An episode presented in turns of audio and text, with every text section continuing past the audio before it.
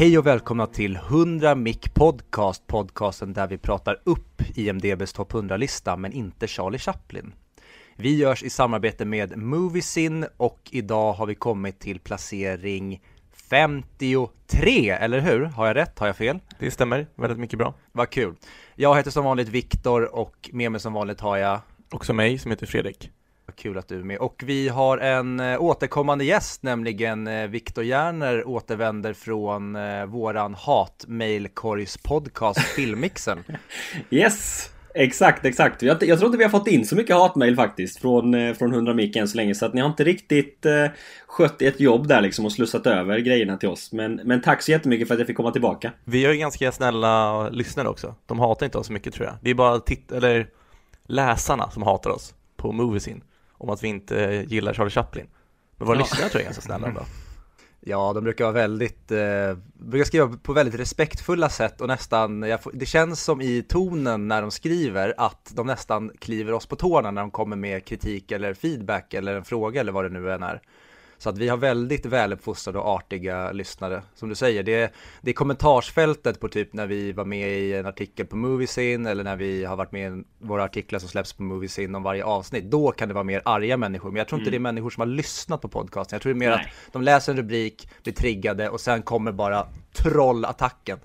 Hur upplever ni det där, Victor? Alltså det är ju för oss också. Alltså vi har ju... Alltså mest interaktion kanske så här på Twitter och så har ju vi och via mail och sådär. Det mesta, alltså den feedbacken som vi får där man verkligen märker att någon har lyssnat på podcasten. Alltså det är ju väldigt tydlig skillnad mot den där man märker att det inte är så.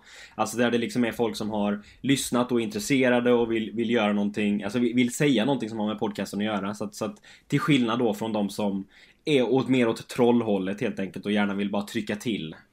Så att det är en jättestor tydlig skillnad mellan de två grupperna. Och man märker direkt liksom första meningarna liksom i ett mejl eller så om det är någon som är med podden eller mot podden kan man säga.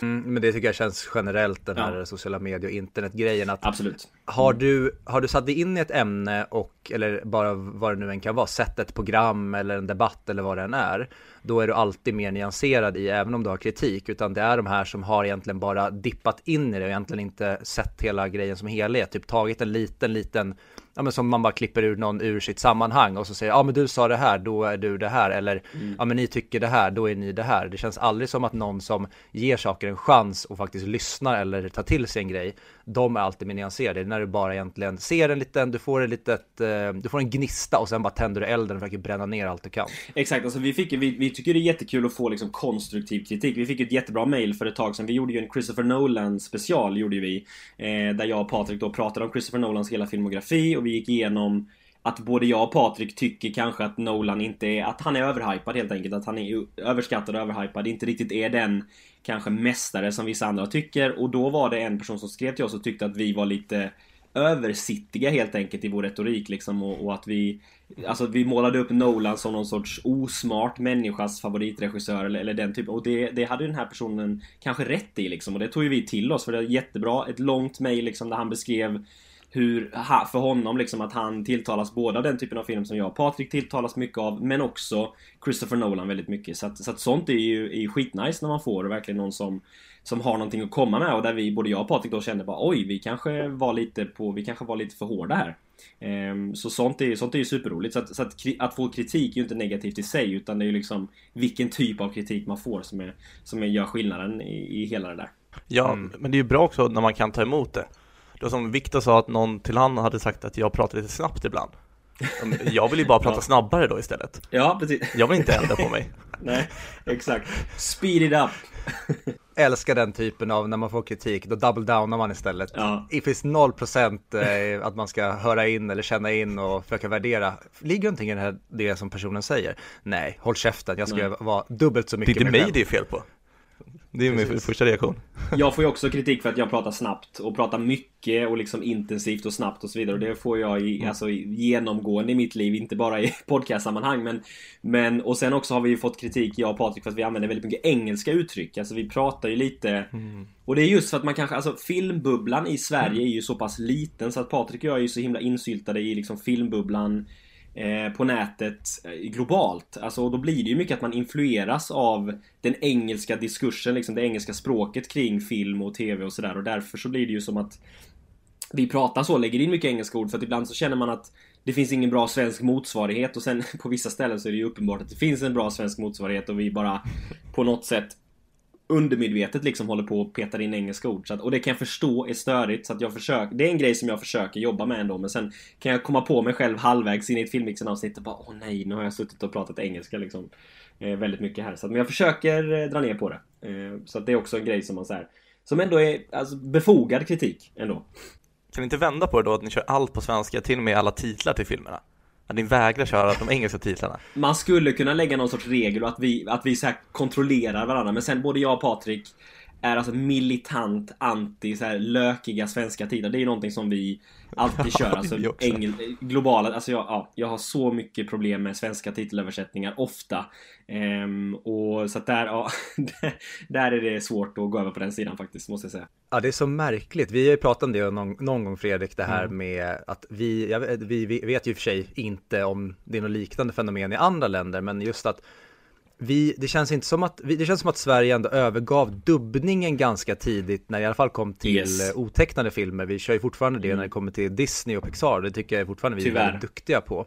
Mm. Men just det här med titlarna, att så långt man egentligen kan kolla filmmässigt så har vi ju översatt titlar, och det har varit så märkliga översättningar. Så märkliga översättningar. Eller översättningar har ju inte ens varit. De har ju bara satt på konstiga titlar på filmen. Ja, och sen finns det ju direkta missförstånd i titlar och sånt där också som har slinkt igenom liksom. Det var ju, jag kommer ihåg att jag tar ofta det här exemplet, men jag vet inte om ni har hört det i filmmixen, men Transformers Revenge of the Fallen.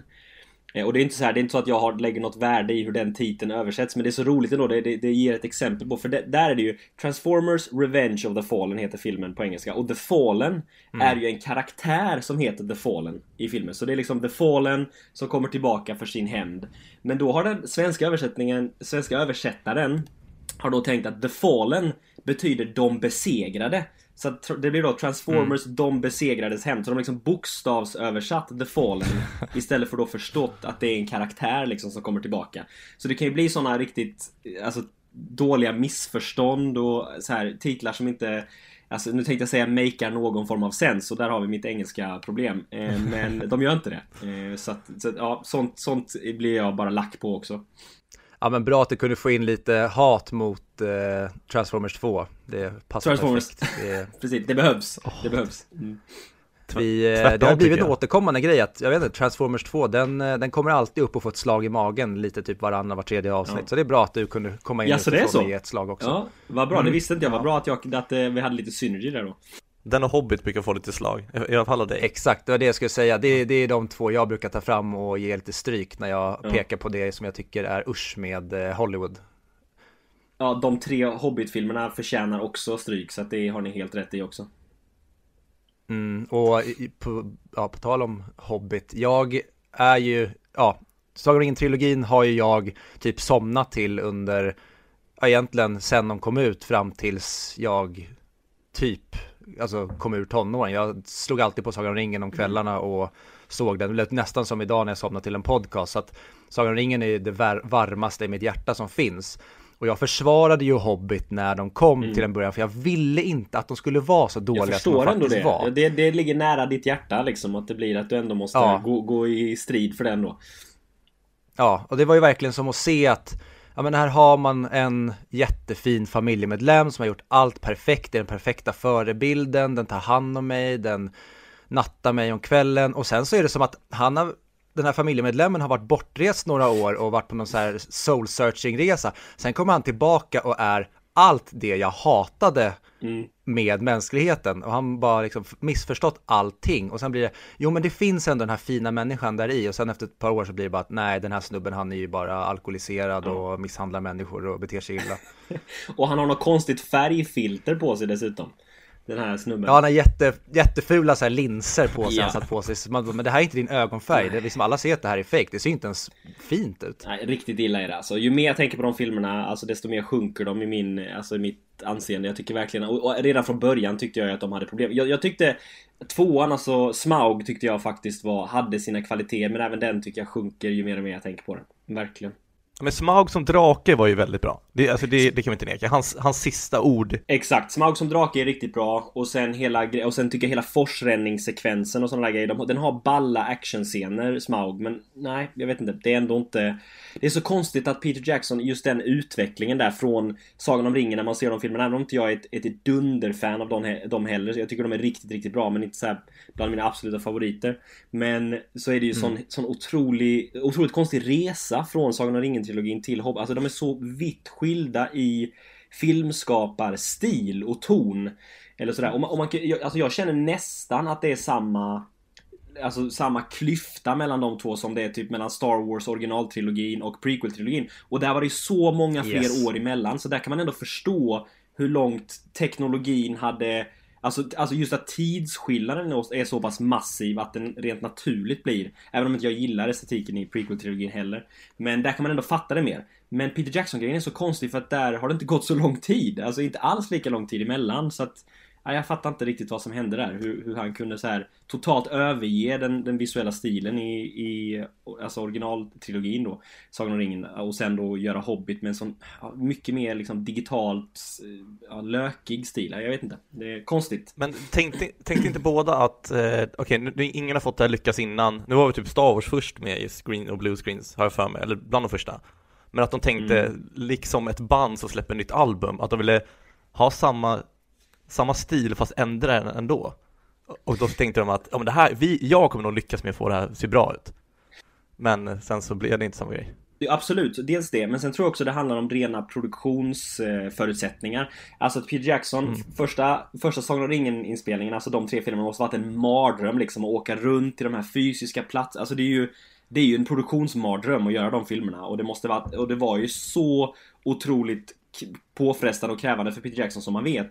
Så att nu har han ju av rena liksom så här hälsoskäl typ, skulle jag tro, att han liksom förenklat för sig själv att kunna göra så mycket som möjligt i en studiomiljö, alltså som är liksom samma studiomiljö han kan gå tillbaka till dag ut och dag in liksom, att de bygger de här miljöerna snarare än att resa ut till olika delar av Nya Zeeland då. Och det, tyvärr blir det ju ett kraftigt resultatdropp när de gör på det sättet.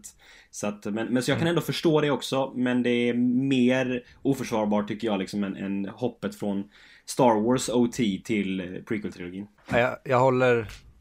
Jag håller verkligen med, och en grej som jag ändå kan ge George Lucas kontra Peter Jackson, det är ju att George Lucas, han bröt ju ändå ny mark. Han testade ju någonting som ingen tidigare hade testat. Men där är också, och det kan jag också tycka är varför jag har så svårt att försvara sequel-filmerna i Star Wars, är att Peter Jackson gör ju pretty much, som du säger, en prequel-grej som George Lucas gör. Han gör precis det som vi inte ville ha, och allting blir fel där. Och det är så här, men har du inte sett vad George Lucas har gjort innan? Exakt. Det är precis det som inte funkade. Nej. Sluta tro att det funkar för dig. Men sen har vi, som du säger, de fick ju avbryta inspelningen under The Hobbit, eller så var det när den skulle börja, för att han hade jätteproblem med magsår och extrem stress, och typ han gick upp och ner i vikt. Så att man har ju ändå den ursäkten.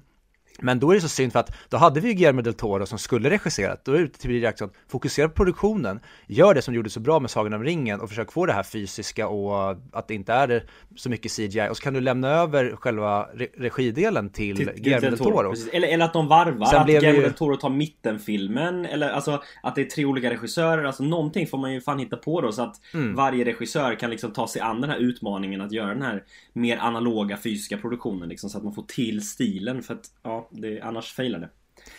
Men då kommer nog jävla Ryan Johnson och göra mitten Star Wars som är jättekonstig. Nej, men sluta, Ryan Johnson, det hade varit perfekt. Det hade varit perfekt. Men det ska jag också säga att det som jag hade haft mycket mindre problem med episod 7-9 i Star Wars, där jag tycker att de gör en liknande grej, men just med att de har redan Peter Jackson, de har redan George Lucas prequel-trilogi med sig sedan tidigare. Där hade ändå George Lucas ett start och ett mål. Sen är det egentligen alltså det hur vi ska ta oss från start till mål som är det stora problemet. Där tycker jag man vänder på det i sequel-trilogin, att här känns det som att men ni gör balla coola filmer, ni har en häftig start, ni tar en helt annan vändning i tvåan, och sen så är det som att alla blir schizofrena i trean. Det är som att man har byggt en sån här teckning tillsammans. En ritar överdelen, en ritar mitten och en ritar botten. Att snälla, om ni nu ska göra, ni vet att ni ska göra en ny trilogi, ha en start och ett mål. Sen kan ni lämna över till olika regissörer under delen, så länge vi alla vet vart vi är på väg. Och det är som jag inte kan förlåta Star Wars-filmerna för, att vi får helt tre schizofrena filmer. Till och med när J.J. Abrams kommer tillbaka, att inte han kan svälja det. Bara så här, all right, Ryan Johnson satte oss på den här trajectory nu och vi ska i den här riktningen. Då får jag göra utifrån det. Jag ska inte ta bort allt som han nu har lagt fram här. Nej, så det, men det finns så mycket. Och det, tyvärr så är det så att det är ju aldrig bra att komma tillbaka och göra det som man tyckte om och tänka att men vi gör det en gång till för vi vet typ vad fansen vill ha.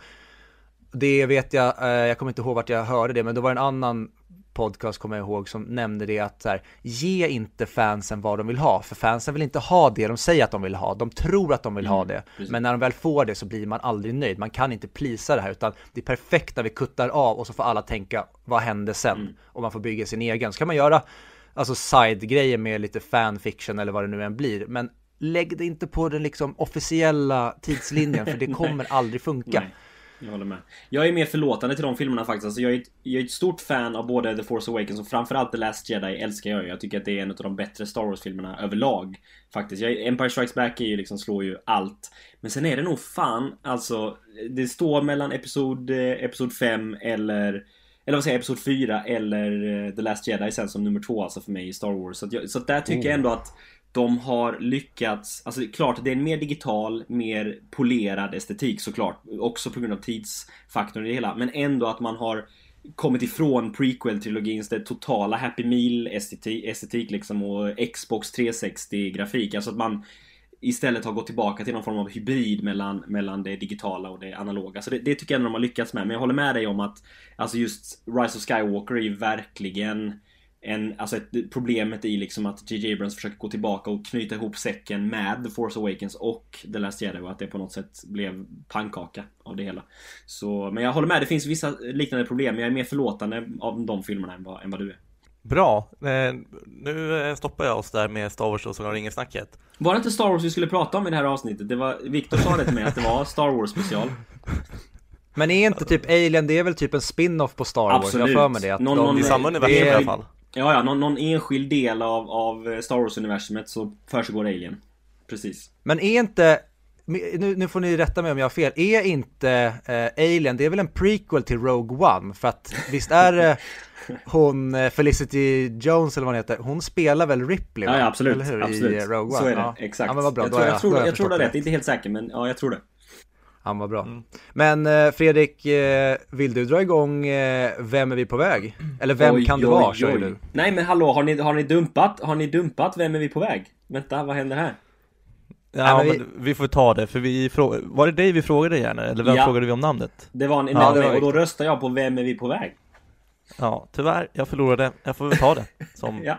Okej, och där var jag lite mer förlåtande, för där vi körde innan att när Fredrik har kört den, han får döpa den till vad han vill, och när jag kör så får jag döpa den till vad jag vill. Då var jag lite förlåtande så här, men Fredrik, du får fortfarande köra på det du vill, och det blir samtidigt, det är kanske inget ett kul gag, men det är ändå någonting med att vi har en grej som är återkommande, men vi har inget namn utan vi byter typ till det vi känner för. Men oklart.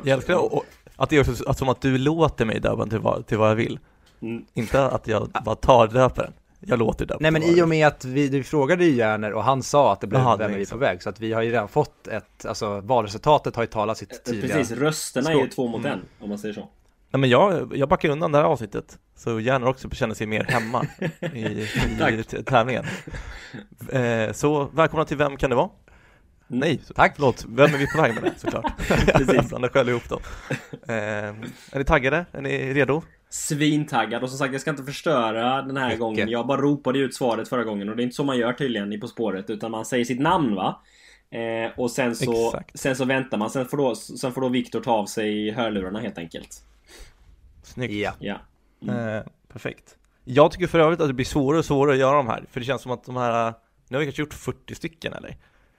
När man tar de 40 kändaste kändisarna, då börjar man komma ner till lite mindre kända, lite mer obskyra. Så, exakt. Men vi testar. Ja. Då är det 10 poäng i Vem kan det vara?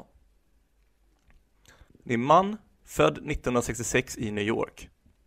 Hans debut skedde med tv-filmen A Deadly Science. Han spelar en karaktär som försöker rädda en person som på ett sätt är ansvarig till varför The Kardashians blev så kända. Han har inte gjort något med Simon Pegg och Alice Eve. Hur funkar det om man svarar fel? Vad händer om man svarar fel? För jag har en gissning här. Ja, då är du bara rökt. Då blir det 0. Fan.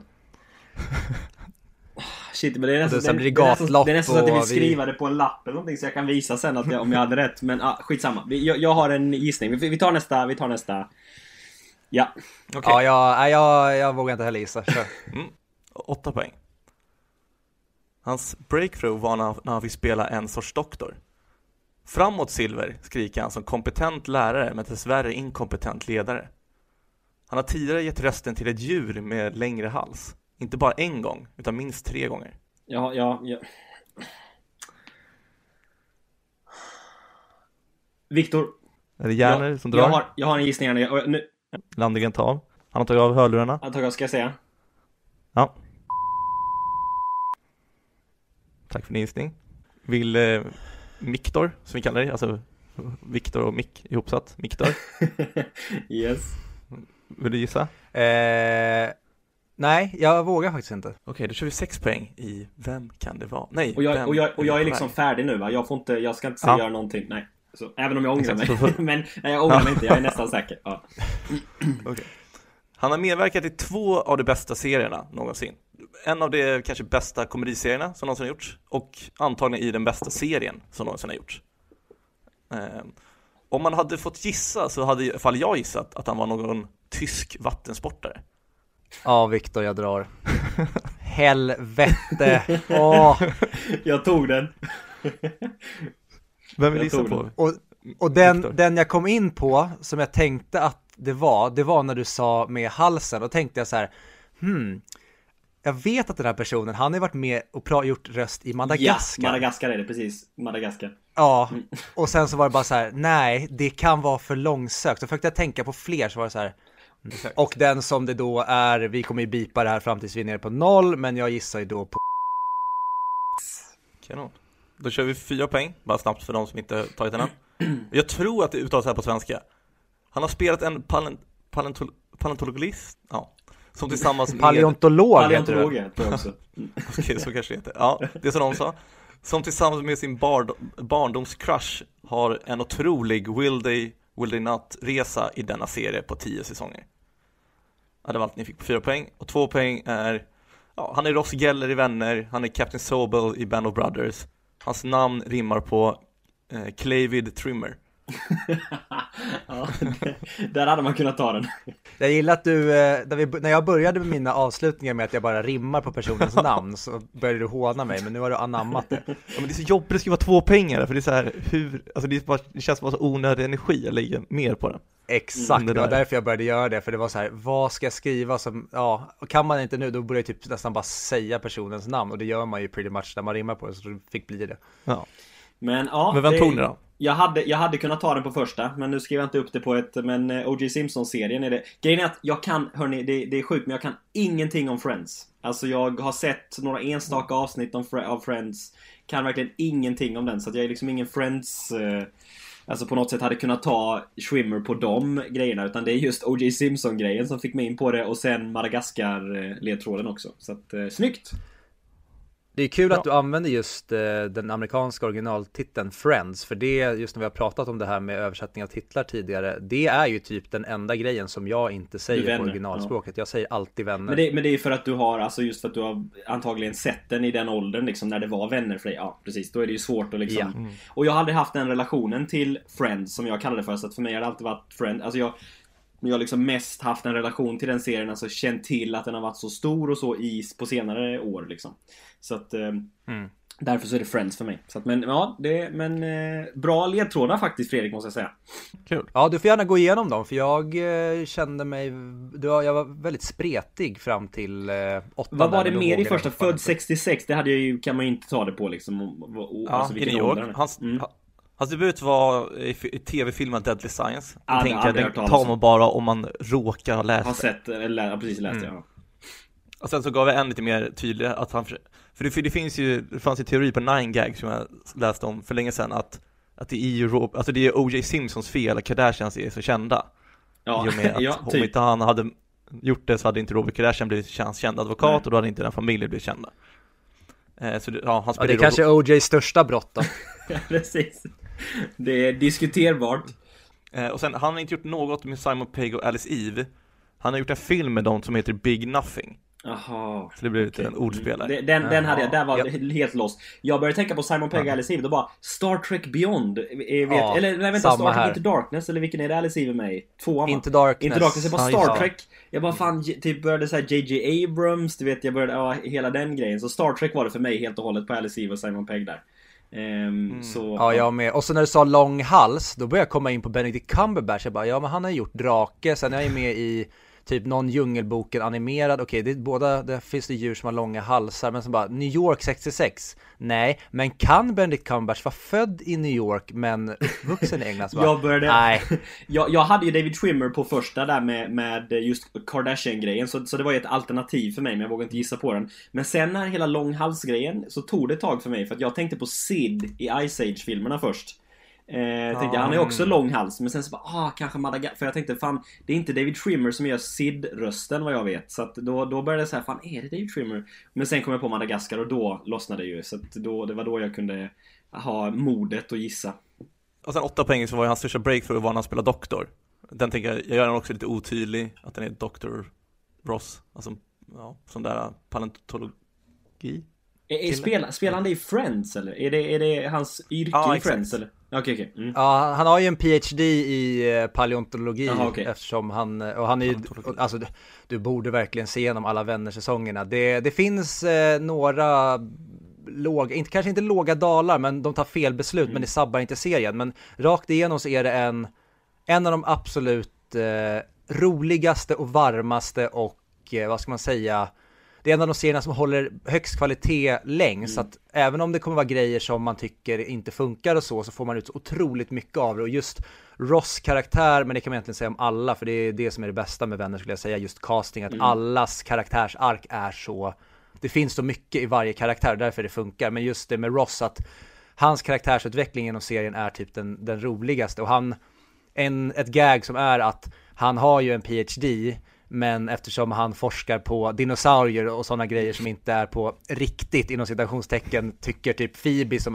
hon är så här konspirationsteoretiker, hippie, tror inte på evolutionsteorin och sådana grejer. Så att det blir en rolig grej mellan dem att de tar inte honom som en riktig doktor. Allvar, nej. Ja, men han vill ju han är liksom, jag är forskare. Såklart. Och de bara, yeah right. Men alltså jag vet, det är så många som har sagt till mig genom åren liksom, att du måste kolla in Friends och så, men jag har, alltså det är någonting som gör att jag är jättesvårt för sitcoms, alltså med laugh tracks och liksom jag har så jäkla svårt för det. Det formatet liksom i sig är någonting som, precis som kanske musikaler, det har börjat lossna lite på senare år med musikaler, men sitcoms har jag aldrig någonsin lyckats. Alltså jag har försökt mig på Friends, jag har försökt mig på Seinfeld, jag har kommit in i det. Det är så här, det är någon form av blockering där som gör att jag har så problem med formatet. Så att jag tror tyvärr, alltså jag kan göra ett försök igen, men jag tror att det är liksom att jag har någon sorts spärr där som gör att jag inte riktigt kan uppskatta det på det sättet som andra gör. Ja. Nej, men och det pratade vi ju om, Fredrik, för något avsnitt sen, just det här med att hur de här pålagda skratten ofta stjälper en sitcom snarare än hjälper dem. Ja. Och det hade ju varit roligt att se, speciellt nu när alla de här stora tv- och filmproducent eller studiosarna, när de släpper sina egna plattformar nu. Tänk om de skulle släppa olika serier utan skratt. Exakt. Till exempel, som de kan släppa med kommentarspår. Det hade ju varit underbart. Bara kunna välja att det är ett val liksom, att du kan trycka av, för laugh tracket är ju liksom ett isolerat ljudspår som du bara skulle kunna plocka bort. Men jag tror ju, sen är ju serierna alltså de är ju klippta efter laugh tracks också, eftersom det är så, på den tiden var det ju, och även nu till viss del med vissa sitcoms, så är det ju så vanligt med laugh tracks att det är på något sätt, det har att göra med rytmen liksom i klippningen och serien. Så jag tror att skulle man bara plocka bort laugh tracket så kanske det skulle bli väldigt konstigt och platt, skulle jag tro. Men alltså, så att man hade egentligen behövt göra någon form av, alltså det skulle behöva vara annorlunda från början, tror jag snarare. Men det ska vara ballt att testa och se utan laugh tracks hur det funkar. Men sånt har jag jättesvårt för. Alltså laugh tracks och sitcom-estetiken med en liten så här liten tydlig kulissuppbyggd lägenhet som det är med Seinfeld eller Friends eller så här. Det är lite, som sagt, jag är lite svårt för det. Mm. Ja, det som jag tycker, för det tycker jag How I Met Your Mother gjorde jättebra under, jag tror att, jag vet inte om det är hela första säsongen eller om det bara är de första avsnitten, men How I Met Your Mother när de drog igång hade väldigt lågt skratt, att det låg väldigt tyst i bakgrunden, och det tror jag skulle funka för jättemånga sitcoms. Men där tycker jag också att Vänner, de här sex karaktärerna är så otroligt bra ståuppare, alltså det blir nästan som att de har sitt karaktärsark och kör stand-up i 10 säsonger på deras ark, och det tycker jag funkar så bra. Men det tycker jag idag, då känns det snarare än att de har dragit ner ljudnivån, känns det som att moderna sitcoms där har dragit upp det och nästan diktera ännu mer när du ska skratta. Det tycker jag Vänner är bättre på i alla fall, att låta skratten kommer, men den vill inte trycka in den i halsen på dig och tvinga dig till att skratta, känner jag. Men det kan också vara att jag är bias för att jag har vuxit upp med den. Gillar man Friends och gillar man den humorn, de skådespelarna, då känns det ju som befogade skratt. Alltså då känns det kanske som du säger, att för den är ju väldigt kulissig liksom, själva läget. Det ska ju kännas så, precis som i Seinfeld, att den är väldigt kulissig lägenhet och sen fik och så här, att det finns vissa specifika platser som de hela tiden återvänder till, såklart, för att göra det till en ganska enkel, billig produktion. Och det känns ju lite som att det är ibland som en teaterscen, och att det bakom kameran sitter det ett gäng, alltså som skrattar i liksom teaterpubliken eller vad man ska säga. Så att får man den känslan av att det är befogat för att stand-upen är så pass bra eller humorn är så pass bra, då kan det ju funka. Men för mig så är det ofta att jag känner att skrattet är så jävla amerikanskt overkill, snarare än liksom att det här småputtriga skrattet som det kanske egentligen hade varit. Men just Vänner också, en så otroligt fin nugget i den är att det är en sån otrolig lista på alltså vad heter det? Cameos. Brad Pitt vet jag bland annat dök upp i några avsnitt. Brad Pitt, Gary Oldman, Reese Witherspoon. Alltså de pumpar in Bruce så Willis, mycket bra skådisar. Ja, Bruce Willis. Och de får göra så otroligt roliga saker. Brad Pitt får spela en karaktär som var tjock typ när de gick i skolan. Och han har alltid varit kär i Rachel. Och nu kommer han tillbaka som värsta hunken. Som Brad Pitt. Men han har liksom inte läkt från att hon mobbade honom. Så att när de typ dejtar i vuxen ålder så tappar han det till slut. Och den här... allt ilska som har funnits i honom bara bubblar upp och han blir helt psycho. Ja, det är som sagt, det är så många har berättat om andra så här koncept och trådar i Friends som jag tycker låter skit. Så här, ja, jag kanske borde ge det ett försök. Det finns på Netflix nu. Köpte inte Netflix in Friends? Så att eller var det bara en viss period de hade Friends kanske? Jag tror att det finns där just nu. Jag får mig att den ligger, min sambo brukar kolla på Vännen. Jag tror att den fortfarande ligger i fortsätt titta-grejen på min Netflix. Precis, ja. Jag kanske ska ge den en chans till. Men som sagt, jag har lite av en barriär där som jag måste, ett hinder som jag måste över för att uppskatta det, tror jag. Men det kommer, tror jag, också med titeln. Alltså, ja, gör det säkert. Med skrattet sen. Ja. Precis. Ja. Och sen, nästa ledare på 8 poäng. Framåt silver skriker han som kompetent lärare, men dessvärre inkompetent ledare. Tog ni den? Där funderade jag på om det var någon it-grej. Alltså för att, jag vet... Ni vet i It-filmerna så är det ju, så heter inte cykeln silver, och pojken som cyklar på den här cykeln, han skriker så här, framåt silver, alltså så här. Jag vet inte om det kanske inte är silver den heter, cykeln, men jag tror det var någon sorts It-referens där. Det låter bekant med silver. I Band of Brothers så säger han I owe silver hela tiden när han ska springa, det är lite hans skrik eller catchphrase. Catchphrase. Och där han är ju väldigt bra lärare, alltså han utbildar ju genom att vara så hård och jobbig och vidrig kapten där, så utbildar så att de blir väldigt bra soldater. Men sen vill de drill instructor va, typ, eller? Inför Victor. Ja, men jag tror hans officiella roll är typ kapten, eller han befordras några gånger, tror jag. Jag har bara sett Band of Brothers är också en sån grej som jag har sett den en gång, men jag tycker inte heller den är så bra som folk. Men jag har sett den hela vägen igenom en gång. Då är ni vänner där, ni två. Ja. Landgren, eller Victor, har inte sett Band of Brothers. Jag har sett halva Band of Brothers. Jag köpte faktiskt den blockboxen tillsammans med The Pacific och tänkte att men det här är hyllat av alla. De här ska jag se igenom. Sen kom vi till halva och sen var det bara nej, det här... Jag vet faktiskt inte varför det rann ut i sanden, men jag har ju lovat dig, Fredrik, jag ska ju se om hela Band of Brothers. Det är en grej jag ska ta mig an. Innan podden är slut. Det blir snart då. Nu när The Boys är slut, då måste jag ha en ny serie att kolla på. The Boys, riktigt bra, by the way. Ja.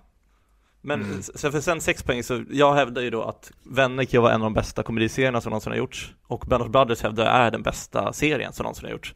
Nu vet jag att ni antagligen inte håller med mig. Topp 50 kanske. Ja, men det ligger etta på IMDb tror jag fortfarande i alla fall. Nej, men alltså så att jag tycker Band of Brothers är bra, men jag tycker det är ganska generisk World War II-grej liksom. Mm. Ja, men den är ju den bästa, alltså World War II-grejen någonsin. Alltså den är ju så... nu kommer också använda engelska ord. Ja, men vi är så här, den är så pricksäker på hur det historiskt var och hur de skildrar allting och att det just är verkliga personer man får följa och intervjuerna tillsammans med det. Jag tycker det är underbart. Tycker du att det är det bästa andra världskriget-skildringen overall eller bara som serie? Overall. Nej, men de är ju kända för det också, tror jag, att den är otroligt verklighetstrogen.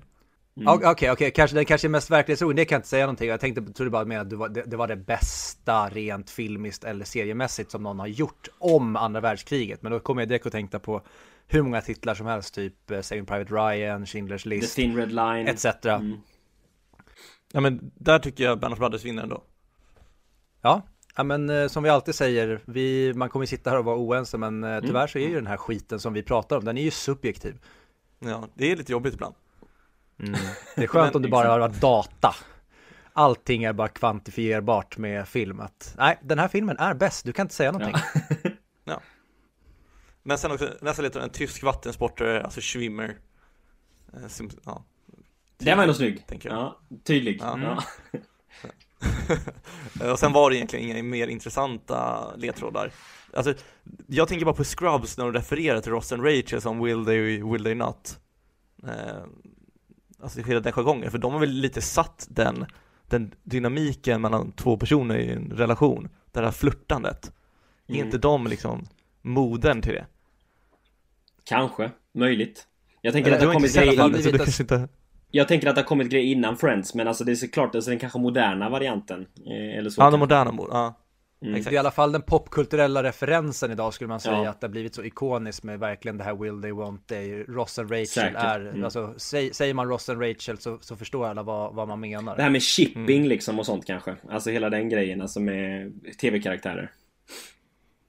Ja, exakt. Men det var det i alla fall. Mm. Ska vi låta Gärner testa en P3-övergång nu till filmen? Ja, kan inte du försöka göra en övergång från någonting typ vi har pratat om nu och sen ska vi landa i det vi ska prata om? Okej. Men på tal om vänner så ska vi då övergå till ett gäng sammansvetsade rymdvänner på USS Nostromo. Där har vi den, eller hur? Ja, perfekt. Ja, nej, den är klockren. Ja, tack.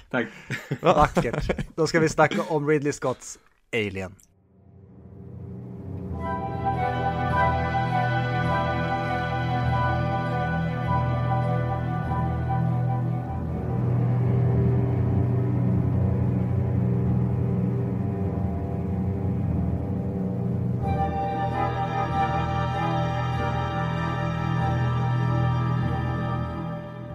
Och efter Viktors briljanta P3-övergång så har vi då landat i veckans film när det har blivit dags att prata om Ridley Scotts Alien från 1979. Den är då skriven av Dan O'Bannon. Yes. Tom Skerritt, Sigourney Weaver, Ian Holm, ja, John Hurt. Harry Dean Stanton. Ja, herregud, vilken cast. Det är kanske där vi kan börja med. Men jag skulle först vilja höra, vad är eran relation till Alien? Och där skulle jag nästan vilja höra dig först, Fredrik, eftersom jag vet att du inte har sett den här innan. Men du har ju sett Aliens som vi pratade om längre ner på listan. Ja, och framförallt har jag sett den bästa av dem. Alltså Alien vs Predator. Nej, men vad tänker du på för relation?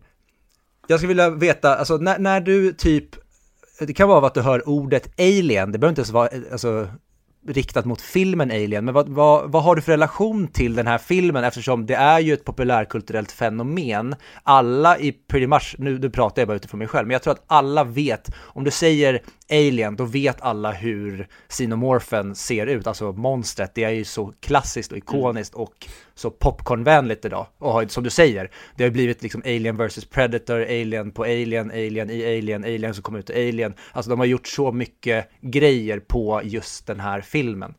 Ja, men Alien är väl kanske fortfarande den bäst designade rymdvarelsen.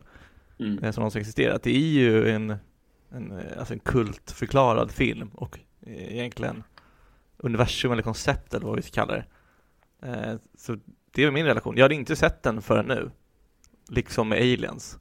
Jag har ju sett Alien i sig. Alltså jag har nog sett Alien vs Predator tror jag innan, så jag vet ju hur Alien ser ut och hur de slåss. Och sen har man ju sett alltså referenser till just den här, vad kallas varelsen? Xenomorphen. Xenomorphen. Liksom, sett... Och sen Facehuggern och sen Xenomorphen, ja. Ja, exakt, både Facehugger och Xenomorphen har jag ju sett i andra alltså medier egentligen. Exakt. Det har ju verkligen, det finns ju överallt i popkulturen. Alltså det är helt omöjligt att leva ett någorlunda popkulturellt alltså liv och inte komma i kontakt med Xenomorphen på något sätt, liksom någon form av parodi eller referens eller någonting. Så det är min relation. Yes, och din då, Victor? Alltså superstark relation generellt. Alltså jag har ju älskat de här filmerna sedan barnsben. Och jag försöker tänka tillbaka på vilken Alien-film det var jag såg först. Jag vet faktiskt inte. Alltså, det kan ha varit till och med Alien Resurrection. Alltså kan det ha varit som jag såg. Jag tror att typ mina kusiner hade den på VHS eller något sånt där. Liksom, att jag såg den. Att det var första filmen. Alltså de här, för jag kommer ihåg så väl de här alltså xenomorferna som simmade i vatten, alltså i Alien Resurrection. Alltså den har ju det elementet som den lägger till, liksom, att de har undervattenscenerna. Och så att jag tror att det är där min relation började på något sätt. Och nu är ju inte den, alltså så här i efterhand, är ju inte den av de bättre Alien-filmerna. Men sen har jag ju på senare år liksom börjat älska. Och för mig har det alltid varit en ständig strid mellan Alien och Aliens. Alltså just lite så här klassisk... Alltså som man också, samma strid som man kan säga mellan The Terminator och Terminator 2. Nu är ju båda de två regisserade av James Cameron. Men just liksom den här första filmen som är så här kortare, lean and mean, liksom skräck-thriller. Alltså väldigt avskalad, låg tempo. Mer av en återhållsam filmupplevelse helt enkelt. Som då står i kontrast mot nummer 2. Där då James Cameron kommer in med de stora musklerna liksom, och gör värsta action, blockbuster, epic. Och följer upp med. Så det är så vitt skilda filmer liksom, som följer varandra. Och för mig är det både med Terminator 1 och Terminator 2. Och Alien och Aliens, så kan det liksom så här, av ren dagsform gå alltså, mellan de här filmerna. Alltså vilken jag tycker om mest. Men jag har alltid älskat dem. Alltså jag är ett enormt fan av liksom Ellen Ripley som karaktär. Och just de ikoniska liksom, bilderna, monsterna, farkosterna. Alltså just världen som byggs upp i de här filmerna är ju så otroligt liksom, inbjudande och förtrollande och förförande på många sätt. Så att ja, det är liksom, det har funnits med mig hela mitt liv, och det är filmer som jag återkommer till om och om igen, liksom kör ett Alien-maraton och ser om de här 4 filmerna liksom.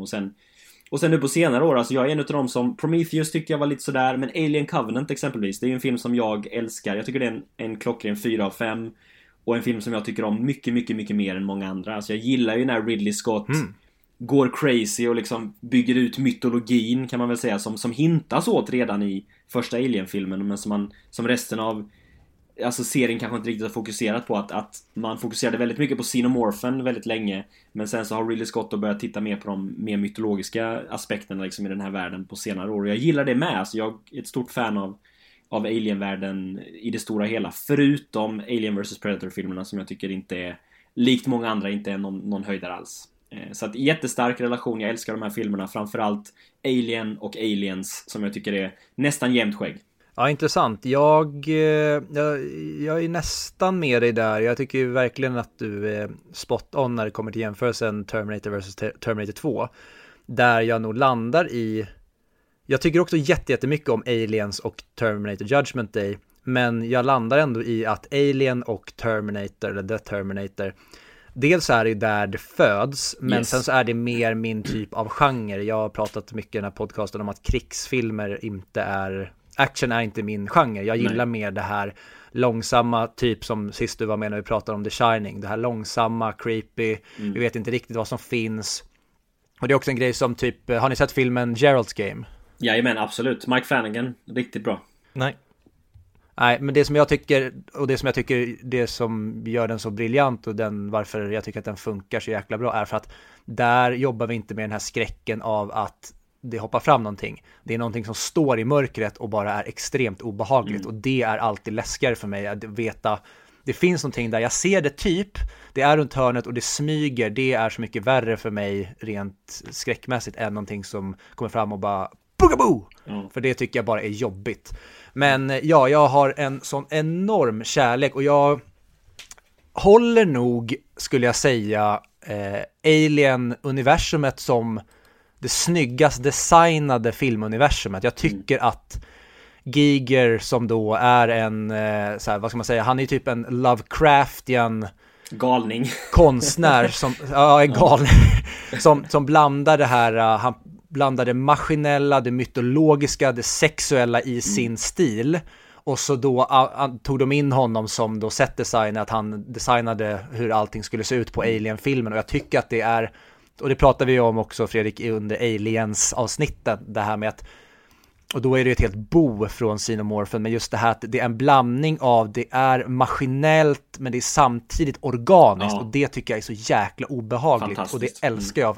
Att det jag tycker så mycket om det här, som jag också tycker att James Cameron gör briljant i Aliens, men som jag, för där blir det som man alltid säger så här, man vill ha mer av det man gillar, men sen när man får mer av det man gillar så blir det ofta sämre. Det tycker jag att James Cameron gör klockrent i Aliens, att vi får mer, större av den här världen, men han håller det så jäkla bra. Men det gillar jag med den här, att vi får bara en liten titt in i den här, då när vi ser den här stora varelsen sitta i sitt skepp, han har en stor facehugger över hela kroppen, man ser hur skeppet och allting ser ut, vi får se det, men det är bara en liten stund. Det är som att de har hoppat ner i bara de kan lika gärna vara på, jag menar, att det är utforskare som åker från Portugal över till Amerika och hittar en annan civilisation från en tid back in the day som har blivit fossiler. Det är det vi får se här. Det blir, filmen är så jäkla verklig och allting känns som att det skulle kunna vara på riktigt i bara en snar framtid. Det är inte så mycket sci-fi. Sci-fi blir efter det kommer ut en grej ur John Hurts mage. Exakt. Jag håller med. Och det är intressant det där med personer som sitter alltså just i den här derelicten, eller vad man kallar det för, alltså den här månformade skeppet liksom, som har kraschat på den här planeten, eller den nödsignalen som Nostromo-skeppet kollar in. Alltså det är en grej som jag, även om, alltså jag har ju sett Alien i alla fall 10 gånger, alltså över 10 gånger, så 2-siffrigt med gånger jag har sett den här filmen, garanterat, kanske upp mot 20 gånger, jag vet inte, men någonting i den stilen.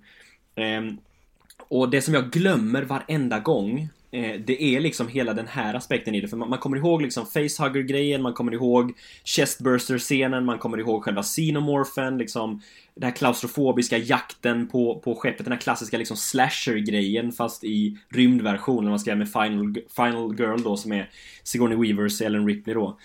Det kommer man ihåg så väl, att, och det är väldigt mycket som jag har absorberat som Alien för mig, men den här grejen liksom är, alltså hinten om den här större världen, att de går in i värsta feta rymdskeppet som har kraschat på den här planeten, och det sitter en typ pilot eller vad det nu är i den här enorma stolen i den här hallen, och det, alltså de grejerna, alltså man glömmer det tycker jag, alltså med Alien, att det finns alltså hintarna om det här större universumet.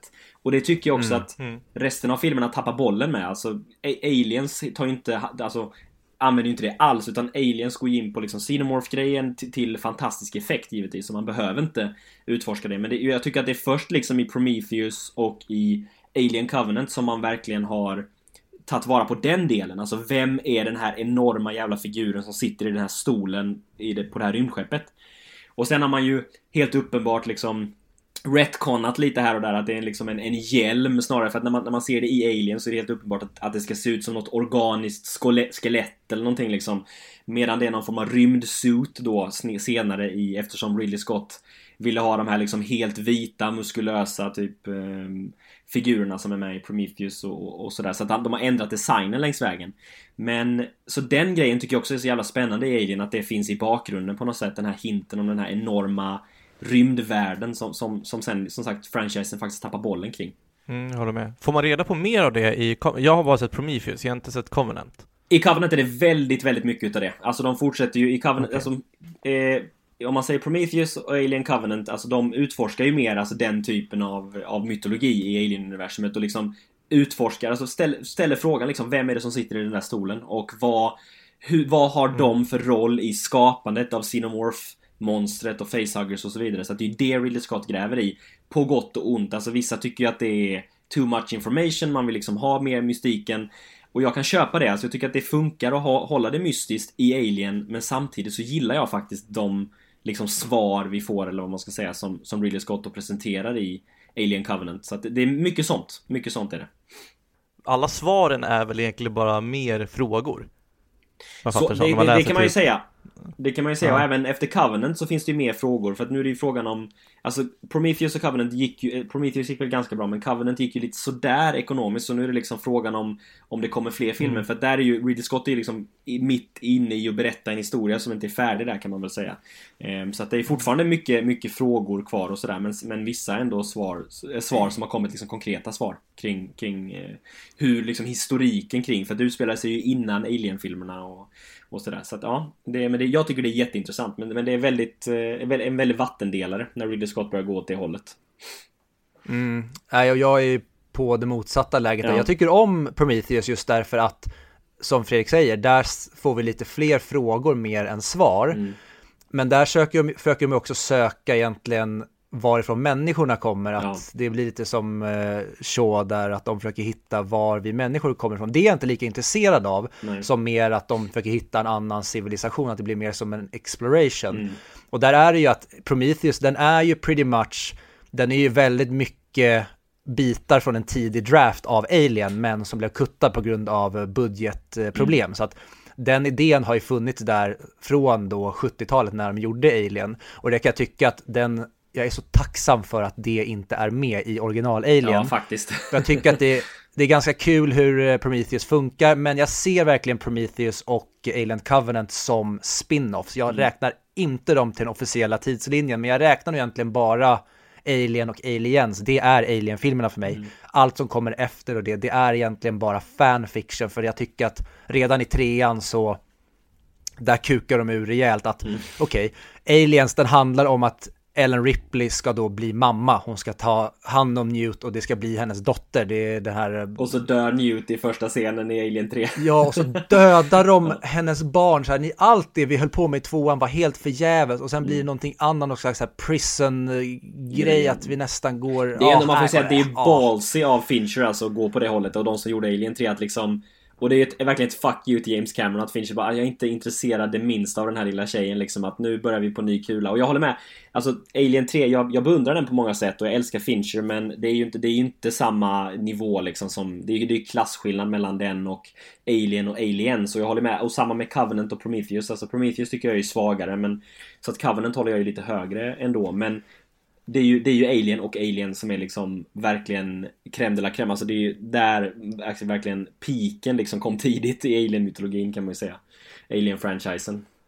Barnet i mig, hade jag varit 11 år hade jag ju dödat för att få se Alien Covenant. Men jag tycker att Alien Covenant är någon slags, den är en dålig efterhärmning av typ det som det känns som att Ridley Scott trodde att vi ville ha i Prometheus och en blandning av liksom Alien och Aliens. Så att här tar ni allt, ni besvarar alla frågor, ni ger jättemycket, men ni går i en väg som jag tycker är nej, och jag tycker att det finns en intressant grej i det här med att David experimenterar och blir någon slags, han har boskap som blir då den här xenomorfen där han håller på att experimentera och föder upp någon som gudafigur blir ju han. Exakt, att han tar då det som jag tycker de gör så otroligt intressant med Ian Holm i den här. Att det blir nästan som att okej, men vad gillade med Ian Holm? Ja, men det var just den här grejen med att han är så fascinerad av den här varelsen och han vill då som precis likadant, han vill leka Gud och se hur man kan då leka eller ta hand om den här varelsen som är unclouded by conscious. Och det tycker jag tyvärr att det finns någonting i det, men det finns också någonting i det som jag tycker att så här, nej, det här var absolut inte det jag ville ha med facit i hand, men jag var svintaggad på Covenant när den kom, men när jag väl såg det så var det så här, jag trodde jag ville ha det här, men jag ville absolut inte ha det här. Jag håller med, det är en väldigt intressant poäng kring Alien faktiskt, alltså med Ian Holms karaktär som är Ash, alltså att han är så himla liksom forskningsmässigt intresserad, och just att det är intressant då att om man tar bort vissa mänskliga liksom egenskaper eller aspekter som vi människor har, alltså just att vi är väldigt oroliga för vår egen hälsa, vårt eget liv, våra nära och käras hälsa och liv, alltså våra kanske kollegor i det här fallet då, eller våra medresenärer på Nostromo då, om man säger, medan Ash då inte har det, alltså han är mer, alltså inte riktigt lika påverkad av känslor på det sättet och kan då se ett mer objektivt perspektiv. Och från hans perspektiv är det liksom, det här är den perfekta organismen, det är klart vi måste bevara detta, vi måste forska kring detta, och det är mer värt än alla liv på den här farkosten liksom. Och det är ju en intressant tanke, och som man skulle kunna argumentera för liksom, att det är så, att Ash har rätt på vissa sätt, men att då från vårt perspektiv så blir det så himla fel, för att det är liksom att man folks liv sätts på spel och personer dör på våldsamma sätt och så liksom. Men om man ska se det i ett större perspektiv så har ju liksom Ash någonstans en poäng, vilket är jävligt intressant, att det är liksom någon sorts antagonist i filmen som ändå, att man kan sympatisera med hans strävan och liksom Mothers strävan av att bevara den här organismen. Så det, ja, jag tycker det ger ett väldigt intressant lager till Alien, så det är en bra poäng där. Men det är kul. Jag läste någonstans också att det var någon som hade frågat Ridley Scott, tror jag det var, varför de inte bara sköt ihjäl varelsen med vapen. Ja. Och det var så de kom på att göra om dess blod till syra. Syra, exakt. Och man märker verkligen när man ser Alien, alltså det är också en sån grej som jag tänker på varenda gång jag ser Alien, alltså, som jag upptäcker på nytt. Det är liksom hur de i filmen så snyggt bygger upp hur motståndskraftig och liksom hur den här varelsen då, Xenomorphen och Facehugger och så vidare, hur jävla badass de är som lever i alltså de mest makabra omständigheter som, där det inte, liv borde inte existera liksom. Och ovanpå det då så har de just att de berättar då att det liksom temperaturerna är så pass låga liksom, och det finns inget kväve, alltså allt det här, att det är liksom så fientlig plats som det här livet frodas på. Och att de ändå klarar sig. Och sen då när man får reda på ännu mer liksom att innanför deras hud så har de liksom frätande syra som inte, och då förstår man liksom vad de består av liksom. Det är sån himla tydlig uppbyggnad kring hur farligt och hur motståndskraftigt och liksom badass det här monstret är. Och det jag gillar verkligen hur de ska, alltså liksom hur de bygger upp det innan vi ens får se monstret liksom. Exakt. Ja, men ja, vi kommer ju fortsätta så här, men jag tänker jag drar en liten premiss bara så att de som kör. Jag tror inte att någon inte har sett filmen, men vi får egentligen följa, och det är bara hur filmen börjar, det här kubrianska långsamma, alltså det går så långsamt i början och vi bara glider genom det här skeppet som känns både som att här lever människor, men det känns också som att vi är typ i en lagerlokal, det här är bara en vanlig transport. Men vi får följa då den här besättningen på skeppet Nostromo som är på väg tillbaka till jorden, och de vaknar då upp ur sin cryosleep och får ett distress call om att de får ett rop på hjälp helt enkelt, och då blir de ombedda av då, vi säger det, Wayland Company. Wayland, ja. Wayland Yutani. Wayland. Att de får då order om att åka och ta reda på vad det här är, och då kommer då hela den här grejen in med att det här är liksom blue collar workers som vi får följa. Det här är ett helt vanligt företag. Det är en person som har ett fraktfartyg som är kapten eller chaufför. Han tänker ju inte jobba om inte han får mer betalt. Han liksom, de pratar om det här fackliga, och vi är direkt i en helt verklig kontext. Och direkt börjar då frågorna bli att okej, men om vi ska åka och kolla vad det här är, får vi mer betalt? Ingår det en bonus? Vad händer om vi inte gör det? Och så blir det diskussioner. Och vi följer de här 6 karaktärerna i besättningen. Några är vetenskapsmän, några är vanliga maskinister. Och vi får kanske följa, enligt mig, några av kanske den bästa och mest naturliga dynamiken i en grupp i någon film någonsin. Jag håller med. Agree. Och vad kan gå fel när man ska undersöka en nödsignal på en ödslig planet mitt ute i rymden? Ja, och vi får då följa då när de då åker till den här lilla planetoiden, alltså det är någon hybrid mellan en planet och en metroid. Precis, meteor. Och så går då precis, besättningen går ner på planeten och ska undersöka, de ser en stor donut-liknande grej som är då ett skepp. De går in, en av besättningen blir då attackerad av en varelse, och sen så börjar då dilemmat, vad ska man göra när han då är contaminated, när han är smittad? Ska man släppa på honom på tillbaka på rymdskeppet? Vem står högst i kurs? För det finns en hierarki här, om någon inte är på skeppet, vem tar då besluten, och så vidare. Och ja, jag vet egentligen inte vart jag ska ta vägen med den här filmen, för den har så otroligt många lager. Det är ju intressant det här du säger, det du pratar om med det här att ska vi släppa in, det är ju verkligen när man ser den också, en grej som jag tänker på varje gång jag ser den här filmen är att det är verkligen, ni borde ha lyssnat på Ripley the Movie. Alltså för att filmen, alltså Alien-universumet är ju över. Alien-franchisen är slut om de bara lyssnar på Ripley och följer karantänreglerna och inte släpper in dem på farkosten liksom. Där tar franchisen slut. Alla överlever, alla klarar sig, frid och fröjd. Så att det är liksom, lyssna på Ellen Ripley the Movie, verkligen. Ja, men också post-corona så hade de ju aldrig släppt på. Nej, precis. De hade behövt de hade behövt covid-pandemin för att förstärka lite nya, starkare karantänregler. Det är det corona the movie det där. Ja. Det där var som hände när de inte stängde in viruset i Wuhan. Precis, exakt. Nej, men man skulle ju kunna börja lite där. Alltså just Alien-franchisen är ju så tätt sammankopplad med Ellen Ripley, alltså Sigourney Weavers karaktär som är så fantastisk och liksom en av de bästa filmkaraktärerna ever skulle jag säga. Håller med. Utan problem. Och just att alltså det är så fint för att när folk såg Alien, för mig, alltså som sagt, jag såg ju Alien Resurrection tror jag först, alltså det kanske till och med att av de 4 Alien-filmerna, de första 4 original Alien-filmerna, så såg jag nog Alien sist, alltså den såg det som den 4:e filmen, så därför var ju det helt uppenbart att Ripley var huvudkaraktären, det var liksom underförstått med mig, kanske till och med redan innan jag drog igång och såg Alien-filmerna, alltså för att hon var så populär och hade liksom så här punkterat populärkulturen och liksom var grejen som verkligen fastnar hos folk med Alien och då monstret givetvis.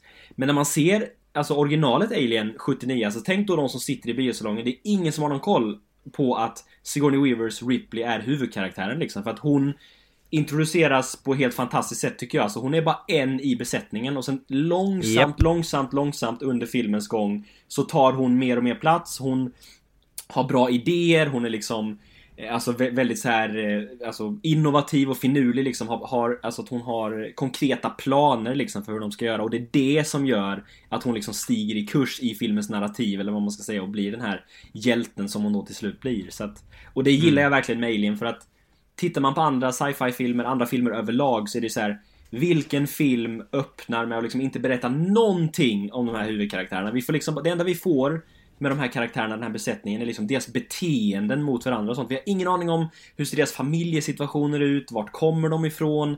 Alltså det är ju liksom den klassiska, och tråkigt nog den liksom klassiska filmskaparstilen nu liksom, att första scenen vi får den här typen av filmer är ju någon scen från jorden eller någonting liksom med exempelvis Shaw som går i någon grotta på Island exempelvis, eller något sånt där, att de, som i Prometheus, att de bygger det på det sättet. Här så bara kastas vi rakt in i rymden. Vi vet inte vilka de här människorna är, vi känner dem inte, men ändå så följer vi med på deras resa och börjar bry oss om dem mer.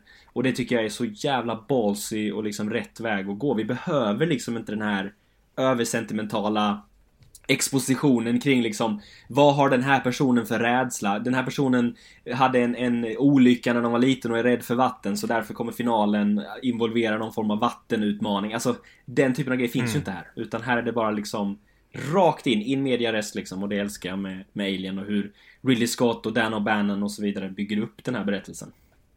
Ja, men det märker man också, för Ripley är ju den enda personen som alltid eftertänksam och lugn. Exakt. På något annat sätt. Lunga, men som andra, alla, till och med Dallas, eller ja, det är väl kapten som heter Dallas. Yes, som, exakt. Till och med han får Tom Skerritt. Ja visst.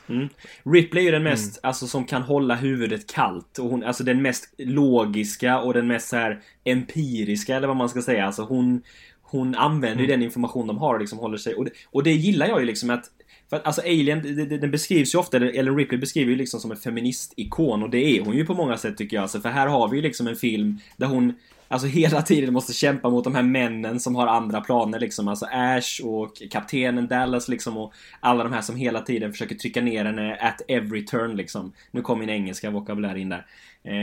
Så alltså just, och jag gillar den grejen, och att hon står sig stark där, och sen visade det sig att hon hade rätt hela tiden, och som sagt, om de bara hade lyssnat på Ellen Ripley så skulle det gå så mycket bättre, och det hade varit så mycket mindre blodspillan i den här franchisen om folk hade gjort det. Hon får liksom kämpa mot de här företagspamparna och liksom, ja, kaptenerna och så där. Jag gillar den dynamiken och den liksom rollen som hon har i det avseendet.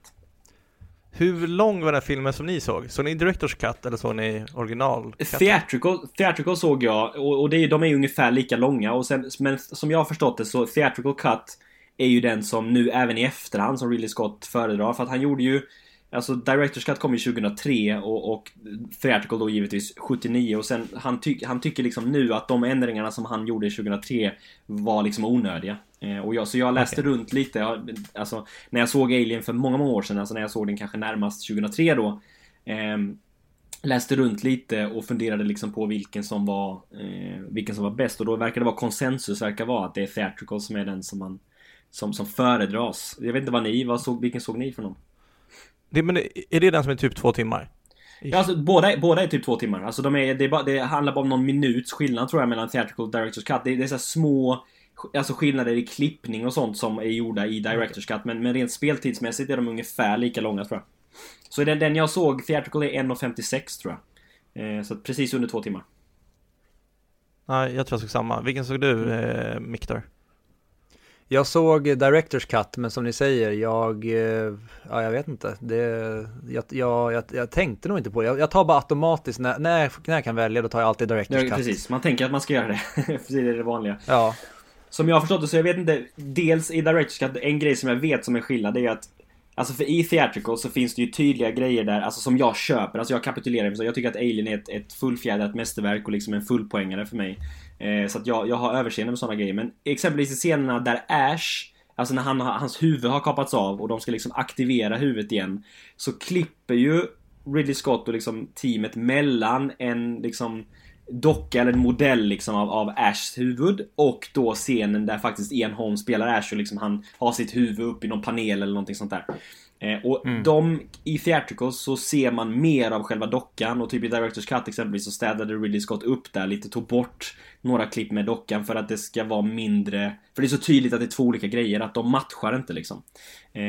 Dockan är inte, så man ser att det är verkligen inte Ian Holms huvud som man såg precis innan. Så att lite sådana där grejer har Ridley Scott tweakat, och sen vissa klippningsgrejer, vissa repliker är borttagna och sånt där, men det är så minimala pyttesmå grejer som är fixade, som jag har förstått det i alla fall.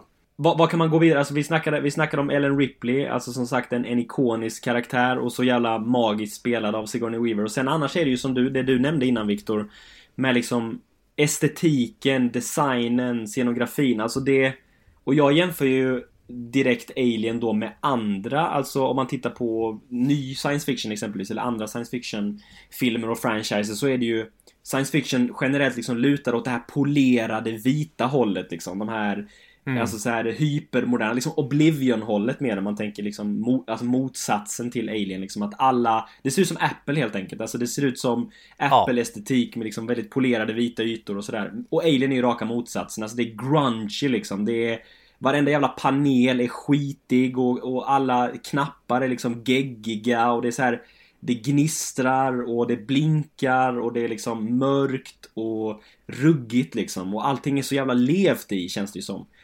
Det känns verkligen som att folk har använt den här utrustningen, de här farkosterna, innan de här karaktärerna som vi känner, och det känns mycket verkligare tycker jag än de här hyperpolerade Hollywood sci-fi grejerna som vi får nu för tiden.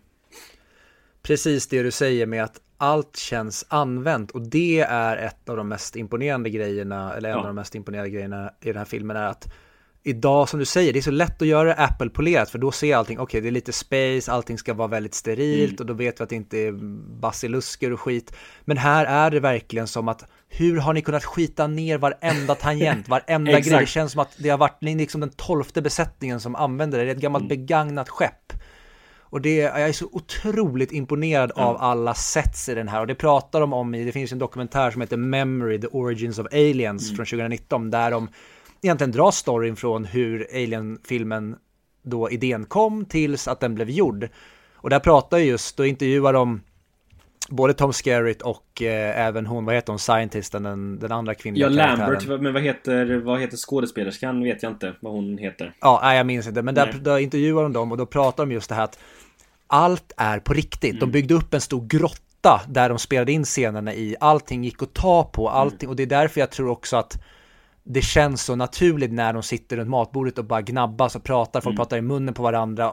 Och just för att allting, de själva är ju i rymdskeppet, de själva är i grottan. Precis. Allting är på riktigt, det är inte som den här klassiska Gandalf-grejen där Ian McKellen enligt sägen har då brytit ihop under Hobbit-inspelningen, för att allt han gör är står framför en duk och skådespelar mot tennisbollar, och han bara säger att det var inte varför jag blev skådespelare här, jag vill spela på riktigt. Det är därför också jag har så otrolig kärlek till den här filmen, för att allting går att ta på. Det är ingen CGI, varenda grej är organisk, och just det här med att Giger har designat allting med att det är en blandning av maskinellt, mytologiskt, sexuellt, att när du designar till exempel när de ska dissekera Facehugger Då ser det ut som att vi liksom kollar in i en vagina. Ja. Det är som att de har gjort det så sexuellt. Allt är klibbigt. Exakt, just det här med det klibbiga. Jag fattar inte hur fan... För det tycker jag är oöverträffat. Och liksom jag aldrig har sett någon film som har lyckats få de här varelserna att kännas liksom som kött.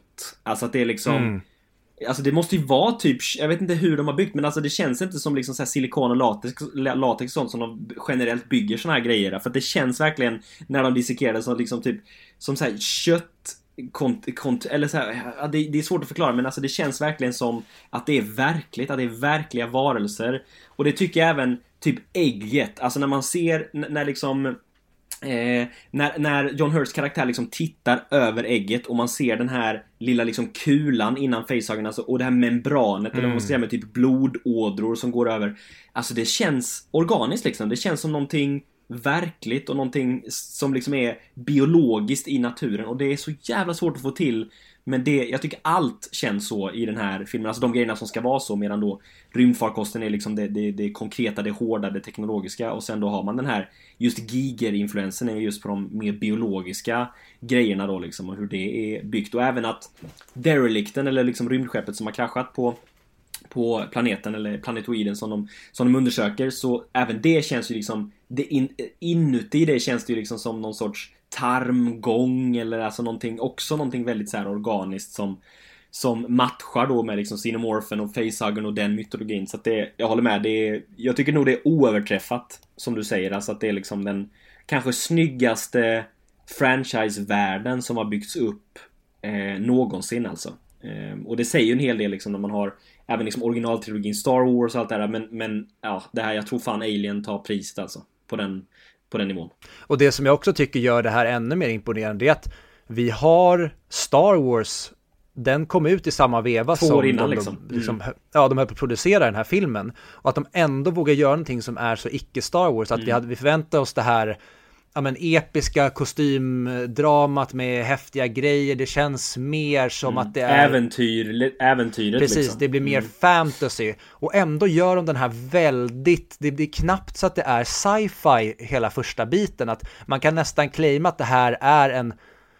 Ja, men egentligen en utforskning, men de har satt det i en lite overklig kontext, men de har gjort allting så verkligt att vi tas aldrig ur verkligheten. Allt det här känns som att det är på riktigt. Precis. Det blir aldrig att saker kan flyga eller man skjuter laser eller sånt, utan vi har hittat en annan civilisation, och istället för att det är Magellan eller Christopher Columbus eller någon som drar från Portugal och ska kolla vad som händer borta, och så vi gick i land i USA eller i Sydamerika, så går man i land här och hittar en helt annan civilisation som är liksom, i det här fallet, fossilerat, och så får man med sig någonting därifrån som det också var när då man har en helt annan bakterieflora eller ett annat immunsystem för att man inte är utsatt för de här bakterierna.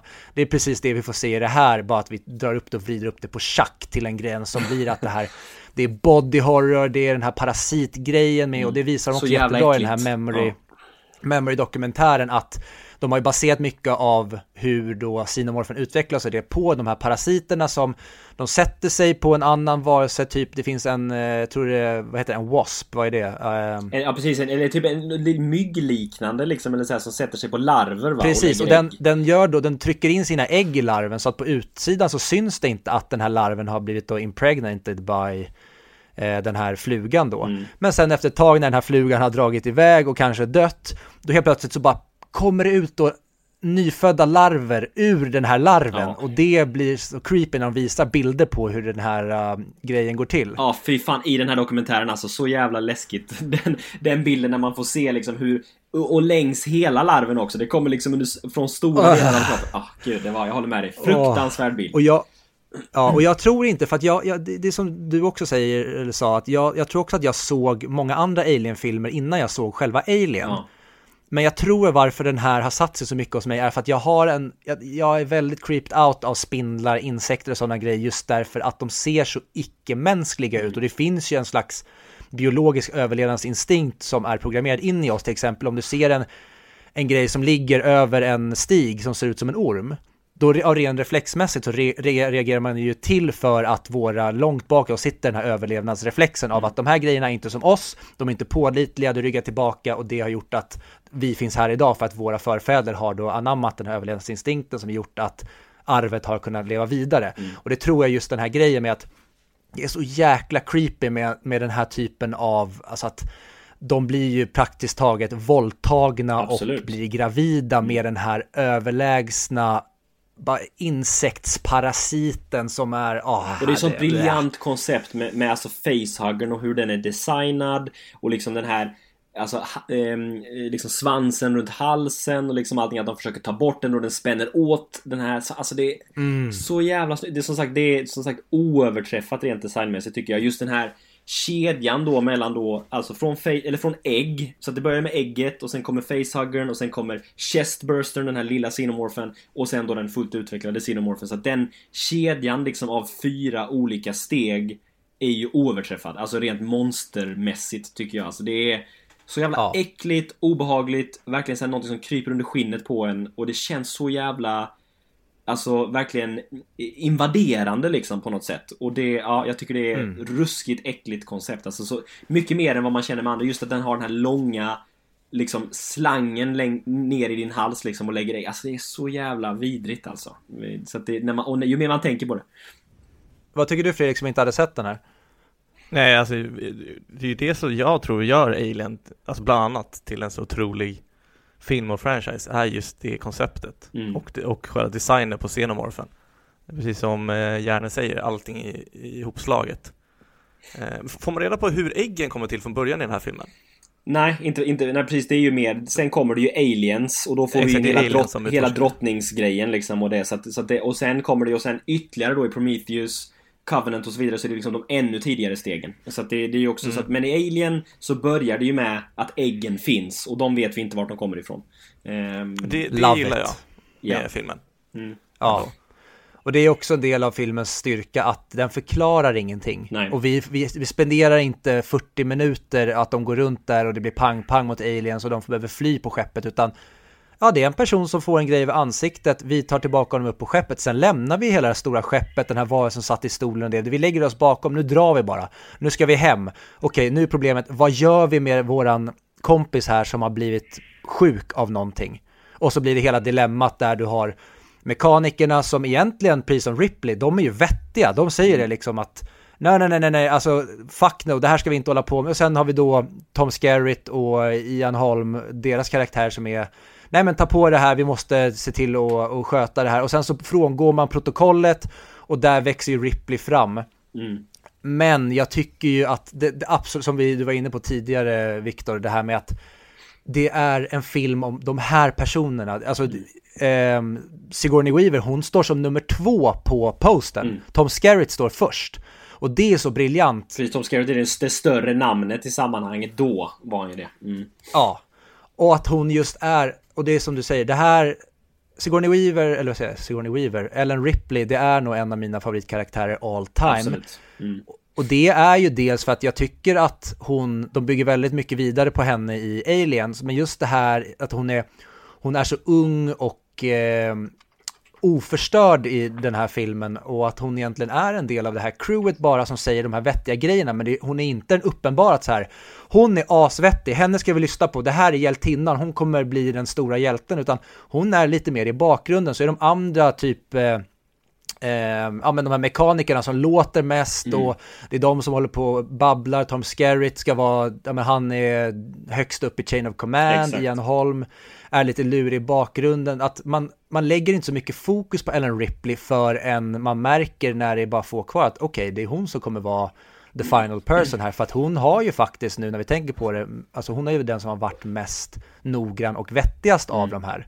Så hon är ju logisk att hon överlever, men jag älskar att filmen inte har en tydlig huvudperson. Nej, och sen får vi den här superhjältinnan som inte vill vara hjälten, hon tvingas vara hjälten och hon ställer sig upp och axlar ansvaret och löser skiten. Och man är ju lite avundsjuk på de som satt i biosalongen 79, hade ingen aning om att Ellen Ripley skulle bli Ellen Ripley. Alltså det är liksom, de såg den här filmen och bara hängde med på resan liksom, när hon då utvecklas, så att de inser mer och mer, de får det som en överraskning liksom, att aha, det är den här kvinnan i sammanhanget, den här, alltså Ellen Ripley då, som stiger i graderna liksom, att hon blir större och större huvudkaraktär ju längre filmen går liksom, och tar mer och mer plats. Och sen då på slutet så står hon som den här rymdhjälten liksom, eller den här hjältinnan. Alltså det måste ju ha varit fantastiskt. För som sagt, jag äntrade ju Alien-universumet med den kunskapen. Och så är det ju när man liksom kommer in i en filmfranchise liksom långt efter. Och särskilt en ikonisk filmfranchise som är så här stor och så älskad och så omtalad. Så blir det ju så. Det går liksom inte att få den upplevelsen. Så att man är ju avvis alltså på de personerna som satt där och liksom bara... Och trodde att Tom Skerritt var huvudkaraktären. Och sen så helt plötsligt så dör han i en jävla lufttrumma liksom. Och vad händer nu? Så att jag gillar det. Den grejen. Men sen som vanligt, som precis som är... Nej, fast The Shining gillade jag. Jajamän, det gjorde du. Men ofta som vi får gäster så blir det känns som likadant. Jag så kommer in som the bearer of bad news den här tiden. Och jag tror ju att sådana här filmer talar mycket mer till de personerna som såg den när de var yngre än till personer som ser den för första gången nu, som mig. Dels för att mycket handlingen visste jag ju, för det är svårt att undgå från det. Ja, precis. Men också just det som ni säger, att man visste att Ripley var huvudkaraktären och vad som skulle hända och hur filmen skulle sluta och allt det där. Så det känns som att stor del av spänningen försvann i och med det. Jag förstår vad du menar, alltså, men jag vet inte, alltså, jag är inte helt säker. Det skulle vara intressant att ha något exempel på det liksom, med någon som verkligen älskar Alien alltså när de ser den typ nu och verkligen bara älskar den direkt. Men alltså jag tycker att filmskapandet är så fläckfritt och liksom berättandet är så starkt och liksom att, vilket också är därför som gör att jag kan se den liksom så pass många gånger som jag har sett den. Alltså 2 gånger, och att jag ser fram emot att se den igen. Alltså nu blev jag ju svintaggad för att spela in den här podden och kunna se Alien igen och ha en anledning att kolla in Alien igen. Och jag bara njuter hela vägen igen. Och jag tror inte, för mig är det ju inte... Alltså min kärlek för Alien har ju ändå kommit på senare dag liksom. Alltså det är inte så att jag har... Alltså sen verkligen barnsben verkligen älskat Alien, utan det är ändå någonting som har växt fram eller så över tid. Så jag vet inte, sen är det ju så med vissa filmer, nu vet jag inte exakt hur det var med Alien, men om tar Blade Runner som exempel, det var en sån film som jag såg alltså ganska sent, alltså en film som jag vet inte vad det kan ha varit, men för kanske 7-8 år sedan eller någonting sånt, 10 år sedan max, som jag såg för första gången och liksom kände att vad är det? Vad är hypen? Vad är grejen här liksom? Att här förstod inte jag riktigt. Jag tyckte den var 3 av 5. Sen har det varit någonting med Blade Runner som har fått mig att liksom återbesöka den. Och nu älskar jag ju Blade Runner. Alltså Blade Runner är ju också en av mina favoritfilmer. Och en film som jag tycker är fantastisk på precis alla sätt. Så vissa filmer tar ju ett tag liksom för att växa fram. Så det ska bli intressant att se för dig, Fredrik, om Alien liksom om du har någon planterad parasit i huvudet nu som liksom kommer fortsätta växa och kläckas till slut. Ja, mycket möjligt, men det låter som när ni pratar hittills att det är mycket utförandet av filmen snarare än själva filmen som ni hyllar, att det är alltså designen, scenografin, karaktären. Det är ju så tätt sammanvävt, men jag tycker inte det går att liksom separera det från själva filmen, för liksom den världen som de lever i, och det är det som är så stort. Det är ju en långsam film, en film som lever på sitt bildspråk och sitt bildberättande liksom. Det är en avskalad story, alltså storyn är ju tunn, enkel, avskalad, liksom återhållsam, och det gillar jag med den, alltså att den är så linen min, att storyn är ju inte det som är alltså det bästa med Alien, även om jag tycker att den håller och tycker att den är alltså den stabila liksom grundbulten i sammanhanget. Men sen är det ju liksom Ellen Ripley som karaktär, det är designen, det är känslan, atmosfären, musiken och just den här, alltså jag tycker att Alien är en film som är väldigt bra på att skildra känslan av ångest, alltså just att den här liksom lågintensiva, inte den här jumpscare-rädslan, utan den lågintensiva ångesträdslan, liksom obehaget och känslan av att de här figurerna existerar i en liten skramlig, scrappy, semisliten plåtburk ute i rymden, och att liksom att det är, alltså de har några tunna lager plåt mellan sig själva och liksom ond, bråd, rymddöd, alltså just den känslan av att just ensamheten och klaustrofobin ute i rymden. Så att jag kan liksom inte riktigt separera de elementen från Alien som film, så utan jag menar ju att om man hyllar det så hyllar man ju Alien som film.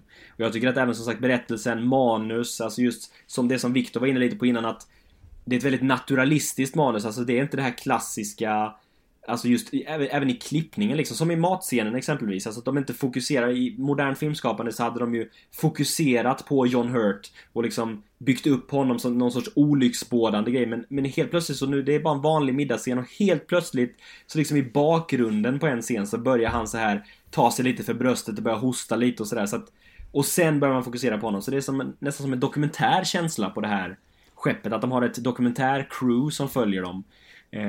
Och det, bara det berättar, alltså är också någonting som jag tycker lyfter Alien rent berättarmässigt och storymässigt, att de gör det väldigt naturalistiskt liksom, och nästan åt det dokumentära hållet, och att det inte är, inga krusiduller liksom, ingen lökig sentimentalitet eller onödig exposition, utan allting är liksom nedbantat till sina mest essentiella liksom grundbultar som behövs för att bygga den här filmen. Mm. Och det tycker jag är verkligen bygga på det som du säger, att vi blir inte dumförklarade. Som du säger, hade den här gjorts idag, då hade vi fokuserat på Ellen Ripley och berättat om vad huvudpersonen tidigt i filmen. Den hade börjat med henne på jorden. Den hade börjat med henne på jorden. Alltså Ellen Ripley, garanterat. Precis, och vi hade fokuserat på kanske mer John Hurt för att han kanske hade blivit rip-off Tom Hardy, vad heter han? Logan Marshall Green, va? Som är den manliga typ huvudpersonen i Prometheus. Att vi hade fokuserat på dem och byggt upp en relation till dem. Men nu får vi en relation med alla och vi egentligen får följa det här, och det blir väldigt enkelt och naturligt. Mm. Och sen så när det väl sker så blir det bara som att en av dem börjar hosta, vi vet inte vad som kommer komma. Men samtidigt så vet vi vad som kommer komma. För det är det också jag tycker är briljant med den här filmen. Vi vet hela tiden vad som kommer hända. Mm. Vi vet att det är någonting, det kommer inte bara vara att den här varelsen sitter över hans ansikte och sen han vaknar upp och bara ja, jag mår bra. Jag ser, han skrattar till och med. Ja, precis, att så här, ja, vi ser det nu här på ytan, men vi vet att någonting kommer gå åt helvete här, för det är det hela filmen handlar om. Och det är inte som att de zoomar in på att han kanske sitter och försöker dölja att han mår dåligt, att man filmar honom när alla gått ut, att han så här, typ tar sig för magen och man bara oj, det är någonting i hans mage, utan allt är frid och fröjd. Ja, precis, han är på ytan, liksom. Allting är lugnt. John Hurt jobbar vidare där och besättningen fortsätter. Det var lugnt, det var ingen fara, vi åker hem nu och så löser vi det här. Och sen så, boom, så kommer det ut en skrikande kuk med metalltänder ur hans mage. Och reaktionen på hela crewet där är bland de mest äkta skrämselreaktioner jag sett i en film någonsin. Dels, för det avslöjar de också i den här memory-dokumentären, för att den är naturlig. När de skulle göra den här chestburster-scenen så skulle då John Hurts fejkade torso, den skulle ju sprängas upp. Men någonting med blodampullen av det så blir det inte som det ska. Så att det blir bara det här första trycket där tröjan blir blodig, blir det här puff, hela bröstet blir blodigt. Då får vi den första reaktionen. Sen kommer den andra pushen när de tar om tagningen sen, där då hela den här lilla grejen, dicken funkar, kommer ut ur hans bröst. Precis. Och det blir en naturlig reaktion, för skådisarna visste inte att det skulle fejla så där. Och sen när blodet då sprutar på Lambert, heter hon, va? Ja, Lambert, ja, precis. När blodet sprutar på henne, det är också, hon visste inte att blodet skulle komma exakt, utan det är en reaktion som du också reagerar om du får vatten på dig, men hon reagerar som att oh my god, det här är John Hurts blod hon får på sig. Precis. Så att allt i den scenen är naturligt, för att de visste inte vad de skulle förvänta sig. Och som du pratade om tidigare här med att varför allting ser så himla kläggigt och äckligt ut. Det, till exempel i John Hurts bröst, där har de typ gått ner till någon så här köttbod eller någonting och köpt typ koinälver och grejer. Ja, så att de höll på att preppa den här scenen, och där satt skådisarna bara, alla förutom John Hurt som började sitta i den här då fejkade kroppen för att det skulle se ut som att det var hans bröstkorg. Han fick sitta i den här då make-up-grejen i flera timmar, medan Ridley Scott och gänget försökte lösa så här, okej, hur ska vi lösa den här scenen? För de visste inte det själva. Och designen på den här som alltså kom ut ur bröstet, den jobbar de på hur länge som helst, för att allt de tog fram i designväg såg larvigt ut eller inte funkade. Så det var väldigt mycket testande i den scenen för att se vad som funkade. Och till slut är det bara som att så här, all right, nu har vi fått allt på plats. Ta hit alla skådisar nu, för nu kör vi. Så bara testar vi det här. Och då blir det en naturlig reaktion, för att ingen av skådisarna egentligen var med på exakt vad som skulle ske. De testade sig fram jättemycket. Det var inte så himla exakt manusdrivet i hur de reagerade mot varandra. Det blir mycket mer naturligt när det var mer som att saker fick komma ur deras karaktärer. Bra skådespelare får sköta saker, än att det blir att du ska säga exakt det där, precis i den sekunden när det där händer, då ska du reagera sådär, utan vi testar oss fram, och nu blir de typ lite tvingade till det, och då får vi fram det här extremt vackra, naturliga reaktionsbaserade manuset. Det är ju en ikonisk filmscen, en perfekt filmscen skulle jag säga, alltså den är ju så jävla grymt gjord på det här. Så där har vi liksom det här mer vita, polerade liksom, och sen då John Hurts blod mot den här liksom estetiken, och jag tycker det är så jäkla briljant alltså. Och den blir aldrig gammal alltså. Jag kan se Alien hur många gånger som helst och den blir aldrig gammal. Den är liksom odödlig och verkligen så här tidlös tycker jag. Och just vi pratade om estetiken innan, men även specialeffektsarbetet, alltså just med effekterna i den här, alltså just miniatyrerna. Det finns exempelvis en bildruta som jag alltid blir totalt fucking blown away av, och det är ju när man ser då derelicten, alltså den står i den här dimman liksom kraschad på den här planetoiden, och så ser man då, så har de bara klippt in, alltså specialeffektsmässigt då, klippt in 3 lampor liksom, som ska då symbolisera de här 3 hjälmarna på de här 3 personerna då, som är på väg mot derelicten. Och man ser hur miniatyr små de är i förhållande till den här enorma jävla farkosten som de ska gå in i. Liksom det här enorma okända föremålet som de ska beträda. Alltså jag tycker den bilden är, alltså verkligen varenda gång jag ser den så bara wow. Alltså, och just hur de har, hur det ser så jävla verkligt ut med de här miniatyrerna. Även med när de typ landar på planetoiden. Alltså allt det, jag tycker det är så jävla snyggt och det håller fortfarande. Estetiken är så... alltså så briljant alltså, verkligen hur de har löst alla de här grejerna. Och just alltså Xenomorph-dräkten och Facehugger-effekterna, allting sånt tycker jag är top notch. Det är verkligen att de gjorde den här 79 och den än idag liksom. Det är vissa specialeffektsgrejer som involverar framförallt med typ så här fönster ut och sånt som inte riktigt fungerar längre, men det är så här alltså miniatyrgrejer som jag tycker är petitesser i sammanhanget liksom. Överlag tycker jag att det är en helt tidlös film som ser bättre ut än 99% av allting vi får i sci-fi-genren nu. Alltså 99% utan tvekan. Alltså det är liksom i en klass för sig rent visuellt, tycker jag, att Alien är. Ja, jag tycker också den är lite grann som det här med, jag brukar säga det om Saga om ringen, att P. Jackson och de visste inte vad de sysslade med, att de fick fram den här musiken, det här fotot, den här känslan, den här storskaligheten. Lite grann samma sak är, och det vet man ju nu när man har sett Memory, att de visste inte så mycket vad de höll på med. Det kom naturligt bara på något sätt. Liksom. Precis. Ja. Mm. De gjorde allt så ambitiöst som det gick. De gick den tuffa vägen, och det var ju också för att de dels var tvingade på grund av att budgeten och de effekterna fanns inte, och det ser vi idag. Jag tycker till exempel när i Covenant så får vi en sån här chestburster-scen. Och även fast den är gorgeous animerad med CGI så är det långt ifrån samma sak. Jag blir inte creeped out av den som jag blir av chestburster-scenen här. För att allting här är på riktigt och jag kan ta på den här lilla grejen. Den är verklig, och det tycker jag är en så stor del av briljansen i det här. Ja, allting är ju så himla taktilt liksom, och alltså konkret och analogt. Alltså det är det som är det fina med att man köper det. Alltså det finns liksom ingen så här uncanny valley-grej med att man känner att CGI, eller så här, att man har någon sorts tveksamhet kring det. Utan jag tycker det är verkligen total suspension of disbelief. Alltså jag verkligen köper det. Jag befinner mig, när jag ser, varje gång jag ser Alien, befinner mig i den här världen, är skraj för de här varelserna. Alltså det är verkligen totalt varje gång. Samma här. Och vi kanske kan försöka söka oss till någon slags avrundning då. Absolut. Fredrik, jag är ju mest intresserad av att veta var du landar, och egentligen vad du i så fall inte gillade och vad du gillade med den här. Alltså jag tycker det är en bra film, men jag har svårt med filmer där jag tycker att mycket storyn bärs fram på dumma beslut. Allt ifrån att de kommer till en främmande planet och gör för lite analyser och tar för mycket onödiga risker som man inte hade gjort, tycker jag, i ett verkligt scenario. Du tycker inte man får en förklaring på det liksom sen när man får reda på att det är liksom att det är skeppet i sig liksom, Mother och Ash och allting, som har den intentionen liksom att de ska ta de här riskerna, att det är liksom att skeppet och huvuddatorn och liksom Ash, de vet att de tar de här onödiga riskerna, men att de försätter då besättningen i den här positionen genom att basically alltså manipulera dem in i den situationen. Jo, alltså jag tycker att det kan förklara vissa beslut, men jag tycker inte det alltså gör allt logiskt. Nej. Du tänker på de individuella personernas beslut, eller så är det som du tänker på kanske mer? Ja, men allt från att bryta karantänen till att de inte kan anropa dem när de får reda på att det är en varningssignal och inte distress-signal. Men bryta karantänen exempelvis, där är det ju, alltså i det fallet så, om man tittar då på vad som händer, så är det ju de som är med Kane där ute liksom, för dem är det liksom det emotionella liksom, att det är deras, de står närmare honom än vad Ripley gör, och därför så är har de en intention att rädda honom liksom, att rädda Kane, och de vill själva, de står ute på en väldigt fientlig planet och de vill själva in i värmen liksom, så det kan jag köpa.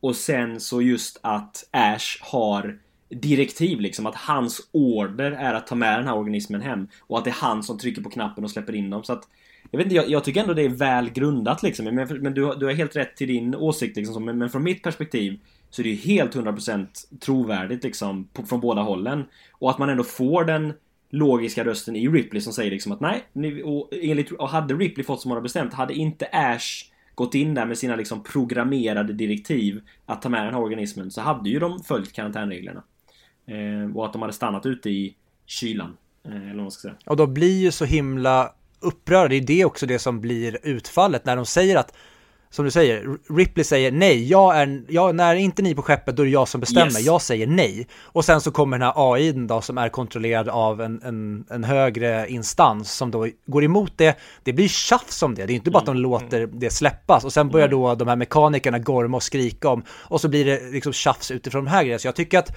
de inte faller i de här problemen, utan allting hela tiden är motiverat, och som då också är, om man då ska inte acceptera dem då och säga, då är det just det som du säger, Victor, att men det är ju på grund av att de blir känslomässiga. Det här är ju som en liten familj. De har ju varit på det här skeppet tillsammans. Yes, de har ju, och Ripley är den som kan hålla sig mer kall utav dem, medan de andra är väldigt mycket så vänskapliga, och liksom man känner ju att Ripley är lite av en outsider i sammanhanget. Folk stör sig på henne.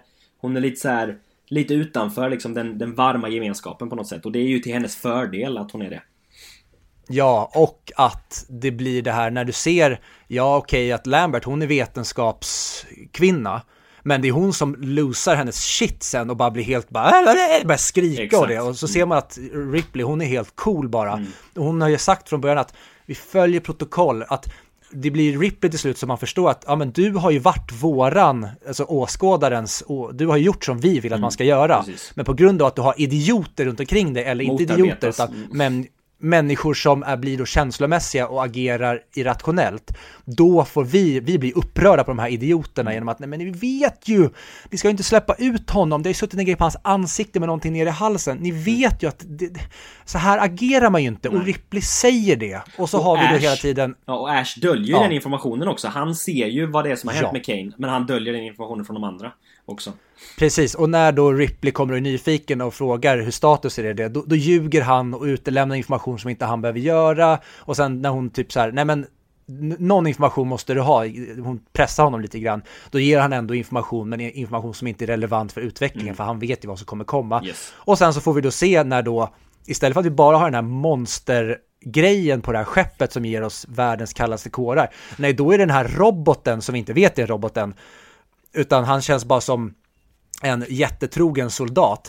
Han blir då den här riktiga skurken som försöker döda besättningen, och det är också en grej med det här hela det sexuella, organiska, och det att han försöker döda Ripley genom att penetrera hennes käft med en ihoprullad tidning. Exakt. Det blir verkligen som att här har vi Terminator, vi har en mördarrobot ombord samtidigt som vi ska ha hand om den här extrema överlevnads Predatorn liksom, att det blir en sån otrolig bajsmacka till slut, att fienden var inte riktigt det vi trodde, eller vi har den fienden också, men han är just nu sekundär, för vi har den här extremt korrupta roboten som egentligen vill få den här, de har liksom, vad säger man, Mother och Wayland Company, de har bytt prioritering, nu är inte det viktigast att få hem den här lasten som uppdraget började med, och 9 människor ska komma hem safe and sound, nu ska vi ta hand om den här väldigt speciella organismen som är unclouded by consciousness, och som har blivit ett ultimat husdjur i det här företagets ögon, att det här kan vi tjäna pengar på mer än vi kan ju offra de här människorna, det är skitsamma, och så att allt det tar en sån otrolig vändning. De hade kunnat bli snygga, tycker jag, att, till exempel genom att sätta dem i karantän, att det blir tjafs, de blir ovänner, sätter dem i karantän, och då så ljuger han om datan. Alltså, till exempel, för jag gillar inte när filmer som utspelar sig i framtiden, där de beter sig som att de aldrig har sett en film själva, så att de aldrig tänker tanken att det här kanske kommer döda oss, eller att de inte blir mer så här. Okej, nu är det jävla alien som har facehuggat en person, okej, det kan vara någonting som inte är bra som sprider sig till oss också här.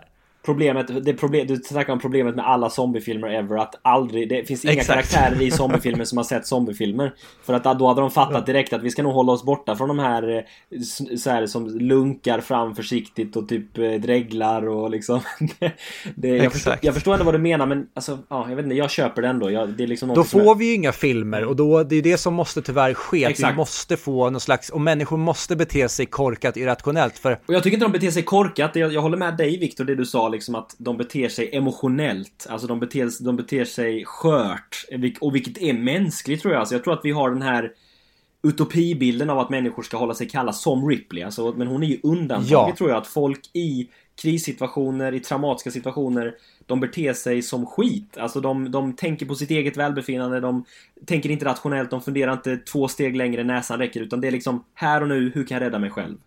Så att jag håller verkligen med dig. Precis. Där. En del med, ja, korkat är väl fel ord, men som du säger, de blir känslomässiga och känslostyrda, och det är väl det som är problemet. Men det tror jag också kan bottna sig i, Fredrik, varför du tycker så. Det är också det här med att du vill ha lyckliga slut, och det är en del med att du vill inte heller, om jag hade fått bestämma, nej, då hade Frodo aldrig gått ut med ringen från Fylke, för jag vet ju vad som väntar där. Ja. Jag tycker så här, du är dum i huvudet, som, du har ju inte en skor för fan. Men du ska ge dig ut på en resa på någonting som du inte har en aning om vad du gör. Du öppnar en can, och samma sak med Gandalf, du lägger ansvaret hos den här lilla, egentligen helt obetydliga varelsen som egentligen är ett stort barn egentligen. Mm. Och det är det, vi får ju aldrig den här resan då, och vi blir aldrig upprörda. Vi kan inte reagera på att de här människorna agerar dumt eller så, om vi inte öppnar Pandoras ask. Och sen då så tycker du mer att det är bra när de väl stänger Pandoras ask i slutet och allting blir ett lyckligt slut. Men jag är mer så här, öppna asken, se vad som händer, lyckas ni inte stänga den, så tycker jag fortfarande att så länge ni agerar naturalistiskt och mänskligt, att ni gör den filmen ni utger för att göra, så köper jag det. Det har varit en grej om typ Ripley hade sagt så här, nej men det här kommer hända, har ni inte sett en film förut, ni fattar väl att det är så här det kommer att ske, fan har ni aldrig kollat på en zombiefilm eller vad det än är. Där är det problem med det idag, eller i filmen så presenterar de en värld där det inte finns filmer, eller där man inte tänker så här, för det är första gången de står inför det här, vi möter de här första gången, och därför jag kan störa mig på uppföljare där man upprepar samma idiotiska misstag i nästa film. Det blir så här, går inte. Men vänta,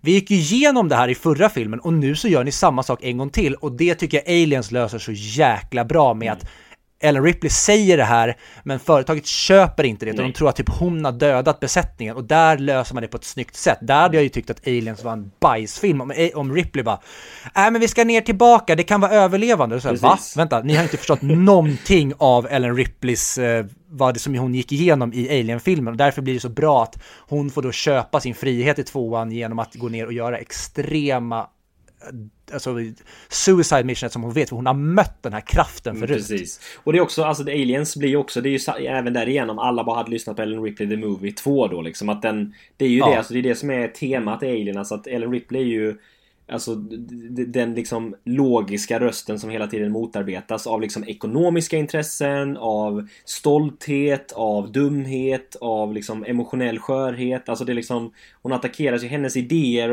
och så attackeras ju från alla håll. Och jag tror någonstans, Fredrik, att man, alltså oavsett vilken film man tar, hur bra de än är, så kan man någonstans hitta en länk någonstans där man skulle kunna säga att det här är inte riktigt logiskt, men det är liksom, för att få dramat och liksom accelerera i en film, alltså så behöver man någon form av kraft. Och sen är det klart, det kan vara att man upplever vissa filmer som mer, alltså att de begår det brottet mer då än andra filmer, men jag tror nog, alltså jag tycker att Alien är en film som inte gör det särskilt mycket, alltså som ändå gör det på ett trovärdigt sätt. Och där tror jag också, Fredrik, att du där kan man också vara väldigt skadad av många filmer som har försökt se på det här efter, som du kanske sett tidigare, där folk beter sig illa. Så många alien-kopior, alltså sen den kom. Alltså det är ju, och som vi pratat om flera gånger, Fredrik, när du har sagt så här, vi pratat om filmer som kom back in the day, som är först med någonting och gör det väldigt väl. Att de filmerna kan ju bli nersmutsade av att det kommer kopior efter, och så ser man de kopiorna först, och sen ser man urmodern till det här typen av filmskapande eller beteendet i filmen. Men då är man redan så nersmutsad av det andra att man har svårt att ställa sig utanför. Det känns generiskt då. Det känns som att Alien blir den filmen. Och det kan man ju ha rent undermedvetet, även fast man inte vill att det är så, men att det blir så i ens hjärna liksom, att jag har sett det här innan, och det känns icke-innovativt, alltså det känns liksom generiskt och gjort. Och sen så visade det sig att det, liksom, det var här det började. Det var Alien som gjorde det först. Och det är det som är synd ibland, att folk kan liksom se Alien och bara, men jösses, vad är det här? Vad är det för speciellt med detta? Jo, men den var först med detta, alltså det är liksom. Och jag kan ju verkligen, jag som sagt, min suspension of disbelief med Alien är 100%. Jag kan liksom varje gång jag ser den, även om jag har sett så många Alien-kopior. Det kom en så sent som i år, Underwater. Det är liksom Alien under vattenytan med Kristen Stewart som en sorts Ripley-figur. Alltså det är en blatant, liksom tydlig, skamlös Alien-kopia, Alien-ripoff. Och det kommer sådana varje år, alltså i olika kontexter. Antingen i rymden eller så är det nere på havets botten, eller ja, det händer hela tiden.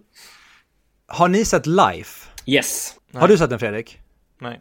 Där tycker jag att det är en alien-kopia som funkar, för att den gör någonting som är, den är jätteöppen och tydlig i att det är en alien rip-off, men jag tycker ändå de gör någonting kul och lekfullt med det, och jag tycker det är ett intressant sätt hur de får det här att utvecklas. Bra design på monstret också faktiskt. Precis, jag tycker att det är en väldigt bra modern alien-film som funkar väldigt väl, och den ger mig det här the creeps med vad den gör med människorna, den här typ av host-grejen. Och sen, om Fredrik, om inte du har sett den så tycker jag ska se den, jag vill inte spoila någonting. Men det är absolut en välgjord alien-ripoff, som kul nog att det är en svensk regissör, Daniel Spinoza, som fick ur den. Precis. Men vad har du med, Fredrik? Alltså, hur känner du? Är det just alltså, det som du upplever som ogenomtänkta dumma beslut från karaktärerna som liksom sänker filmen lite för dig? Om vi bygger från andra hållet. Jag älskar ju att de, precis som The Shining, så tycker jag att de utnyttjar den här xenomorfen lagom mycket. Var 4 minuter screen time typ. Det älskar jag. Och precis som jag pratade om innan, så kan jag bara fylla i att jag älskar designen och hela konceptet på att allting känns verkligt. Alltså allt från den middagen till att de anställer på företaget och liknande. Men det är just de här dumma besluten som jag tycker att de fortfarande är, även om ni väljer att skydda dem med att de är känslomässiga och att det finns ändå logisk förklaring bakom dem, vilket jag alltid gör. Alltså det är samma sak som att jag kan förklara varför Batman väljer att rita sin symbol i eld i The Dark Knight Rises. För att han vill kanske motivera för. Alltså det finns ju alltid förklaring till alla beslut, men jag tycker att förklaringarna inte justifierar dem fullt ut. Särskilt inte i The Dark Knight Rises. Precis. Nej, men sen så gillar jag konceptet att det är Mother och vad heter Ash som det är de som pushar om hela tiden på att det kan hända. Utan dem hade det varit nonsens, tycker jag. Då hade det varit så här, vad håller ni på med? Så det gör ändå bra. Men jag tycker den här är bättre än Aliens. Så om jag går på ett betyg nu så vill jag kommer inte ihåg vad jag gav Aliens, men jag för mig kanske gav en 9, så jag kryffar ner till en 8. Och den här Alien kommer upp till 9 för mig. 9 av 10. 9 av 10 då, alltså, även fast med den här kritiken. Det är ändå ett svinhögt betyg, alltså. Ja, men det är ju det enda som jag tycker stör. Alltså, ja, det är det jag stör mig på. Så fixar de det så blir det en 10 av 10 för mig. Alltså om de gör det bara lite bättre, lite mer trovärdigt på hur man har betett sig. Men, och jag tror att det mycket har att det kom ut 79 och de kanske inte visste vad de gjorde. Exakt, så de fokuserar inte fullt ut på att det här ska vara logiskt hela vägen. De fokuserar mer hur gör vi ett coolt koncept. Precis.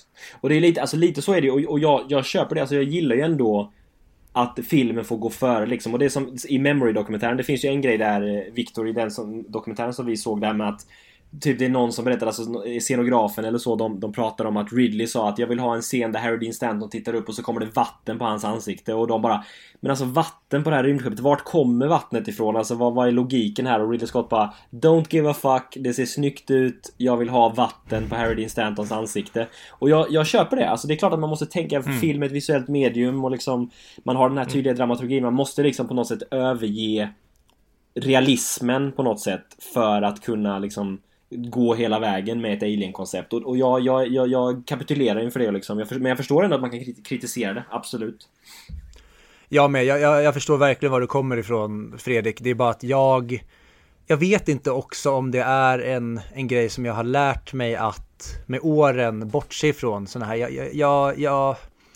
när jag var yngre vet jag att jag var mycket mer inställd på när jag sett en film att den gick inte den vägen jag ville, och därför så kritiserade jag filmen utifrån det. De manusförfattarna skrev inte den filmen jag tyckte att de borde skrivit. De gick inte den riktningen när jag tyckte det. Utan... karaktärerna betedde inte sig som jag hade gjort liksom. Mm.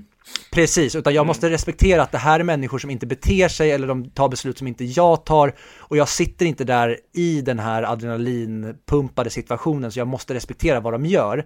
Och det är som samma sak det här du säger, Victor, med vattnet, att det behöver inte funka rent när man plockar ur sitt sammanhang och dissekerar det, men det måste funka i filmen. Så länge det inte tar den ur illusionen av den här universumet och vad vi presenterar, så gör den det det ska. Och där blir det också ett problem. Det är samma sak som vi tar Christopher Nolans filmer. De är så otroligt lätta att börja liksom sticka hål på när du väl börjar dissekera filmen. Men du är inte där för det. Du är där för den här riden och ska få den här egentligen start till målgrejen. Sen är det bara ett jätteplus bland filmer, och det tycker jag Alien har, att om den håller efter när du börjar poka i den och den inte har så mycket hål som du trodde att den hade, ja men då är det ju klockrent. Och sen kan man ta de här hålen, se om den, ställa sig ett nytt perspektiv när man ser om den och så. Och det tycker jag det är att Alien har, att den har verkligen för mig allt det jag älskar med film. Och när du var med sist, Victor, vi pratade om The Shining, så sa jag att ja, men det är den bästa rysaren som har gjort. Och jag vet inte vad jag ska göra. Jag ställer nog Alien och The Shining bredvid varandra där som de två bästa rysarna som har gjorts. Ja. Och de är uppe bland de bästa filmerna som har gjorts också, inte bara utifrån rysarkategorin. Det här är ett fullfjädrat mästerverk för mig. Det går inte att toppa det här. Och den har verkligen allt det jag vill ha i en film. Mm. Samma för mig. Alltså, det är en film som... Det är svårt att liksom vara... Alltså jag älskar ju den så mycket, och det blir svårt att bli objektiv, men alltså när jag försöker sätta på någon form av objektiva glasögon och liksom titta på det på det sättet och dissekera, jag tycker också den har väldigt få hål. Alltså det är ändå grejer som jag kan argumentera för att filmen har rätt liksom. Och typ när man ser det här vattnet som kommer på Harry Dean Stantons karaktärs ansikte, ja, men jag tänker det är någon kondens någonstans ifrån. Alltså det behövs liksom inte mer än så. Alltså det funkar liksom. Det känns som ett grunge jävla rymdskepp. Klart det finns lite så här rinnande kondens lite här och där. Så att jag, men det är ju, man är ju partisk. Alltså det är ju liksom, det här är en film som jag också älskar jättehögt. Alltså för mig är det ju dagsform egentligen, om jag håller Alien. Alltså jag tycker Aliens är ett fullfjädrat mästerverk också, och det är faktiskt en tät strid. Jag väljer alltid Terminator 1 framför Terminator 2, men Alien och Aliens är svårare för mig. Alltså generellt så brukar jag faktiskt välja Aliens som lite högre än Alien, men det är liksom det är hårstrån. Båda finns med på min topp 10 alla genom tiderna liksom. Det är bara frågan vilken som tar den högsta positionen. Så men så det är svårt att vara objektiv, men när jag har för de gångerna jag försökt vara det, så tycker jag ändå att Alien är väldigt vattentät helt enkelt. Så man har 10 av 10 på båda er två. Yes. Och Gärner sätter den på topp 10 mick till och med. Alltså på topp 10 av 100 listan kanske. Vick. Ja. Är du Vick? Precis. Verkligen inte Charlie Chaplin. Exakt. Ja. Vad sitter du då, Victor? Jag gör samma sak, och det är där det här kanske blir något slags summeringsuppdrag sen när vi väl har gått upp hela topplistan, men det här är en topp 10 film för mig. Det är en av de 10 bästa filmerna som har gjorts, men jag vet inte om jag skulle placera den på placering 10 eller placering 3. Så att den definitivt högre upp på listan. Det här är en 10 mick för mig. Och du då, Fredrik? Ja, men 60 mick kanske. Jag säger för mig så länge. Ja, men, men ändå alltså, där runt där den ligger. Så du tycker ändå att placeringen är rättvis ungefär? Ja, den är rättvis tycker jag. För jag hade velat se en... Alltså jag är som jag är också. Med det sagt. Att jag hade velat se den här filmen där de verkligen är så försiktiga de bara kan vara, men ändå går det fel. Då hade jag älskat den här filmen. Det är det jag saknar. För nu känns det som att de inte är försiktiga och det går fel. Så det känns som en naturlig konsekvens. Men jag hade verkligen att de så här, okej, nu gör vi allting rätt. Vi gör det in i protokollet. Men ändå är den här en så perfekt varelse så den fuckar upp dem ändå. Och det kan jag tycka att Life-filmen gör väldigt bra. Det här med att där är de väldigt, väldigt försiktiga och försöker ta de här åtgärderna. Och de försöker hålla sig så länge som det går. Men tyvärr så blir det så här, vi har en organism som är tyvärr överlägsen. Ja, livsformen är så avancerad att de liksom inte med sina fjuttiga, mänskligt skapade varianter för att hålla den i schack, så räcker inte det liksom. Så skulle man kunna bygga Alien också. Men jag personligen föredrar ju mer den här konflikten som uppstår, liksom karantän eller icke-karantän, känsla versus vetenskap. Alltså, så att jag är ju mer på det hållet liksom, att jag gillar den approachen i Alien. Vilken är nästa veckans film? Victor ska dra det. Nästa vecka, då är det dags att prata om Rear Window från 1954. Fantastisk.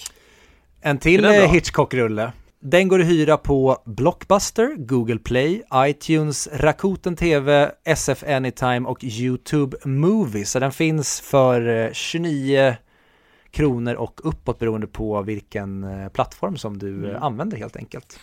Om man vill göra det. Men som vanligt får ni också gå in och följa oss på våra sociala medier. Det heter 100mic.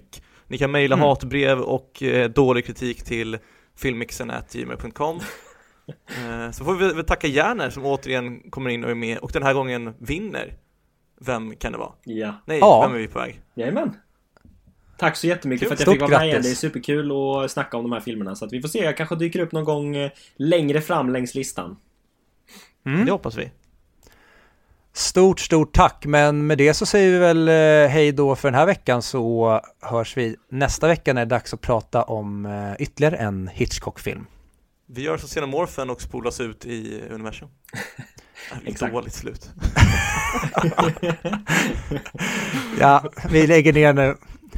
Ja, bra. Hej.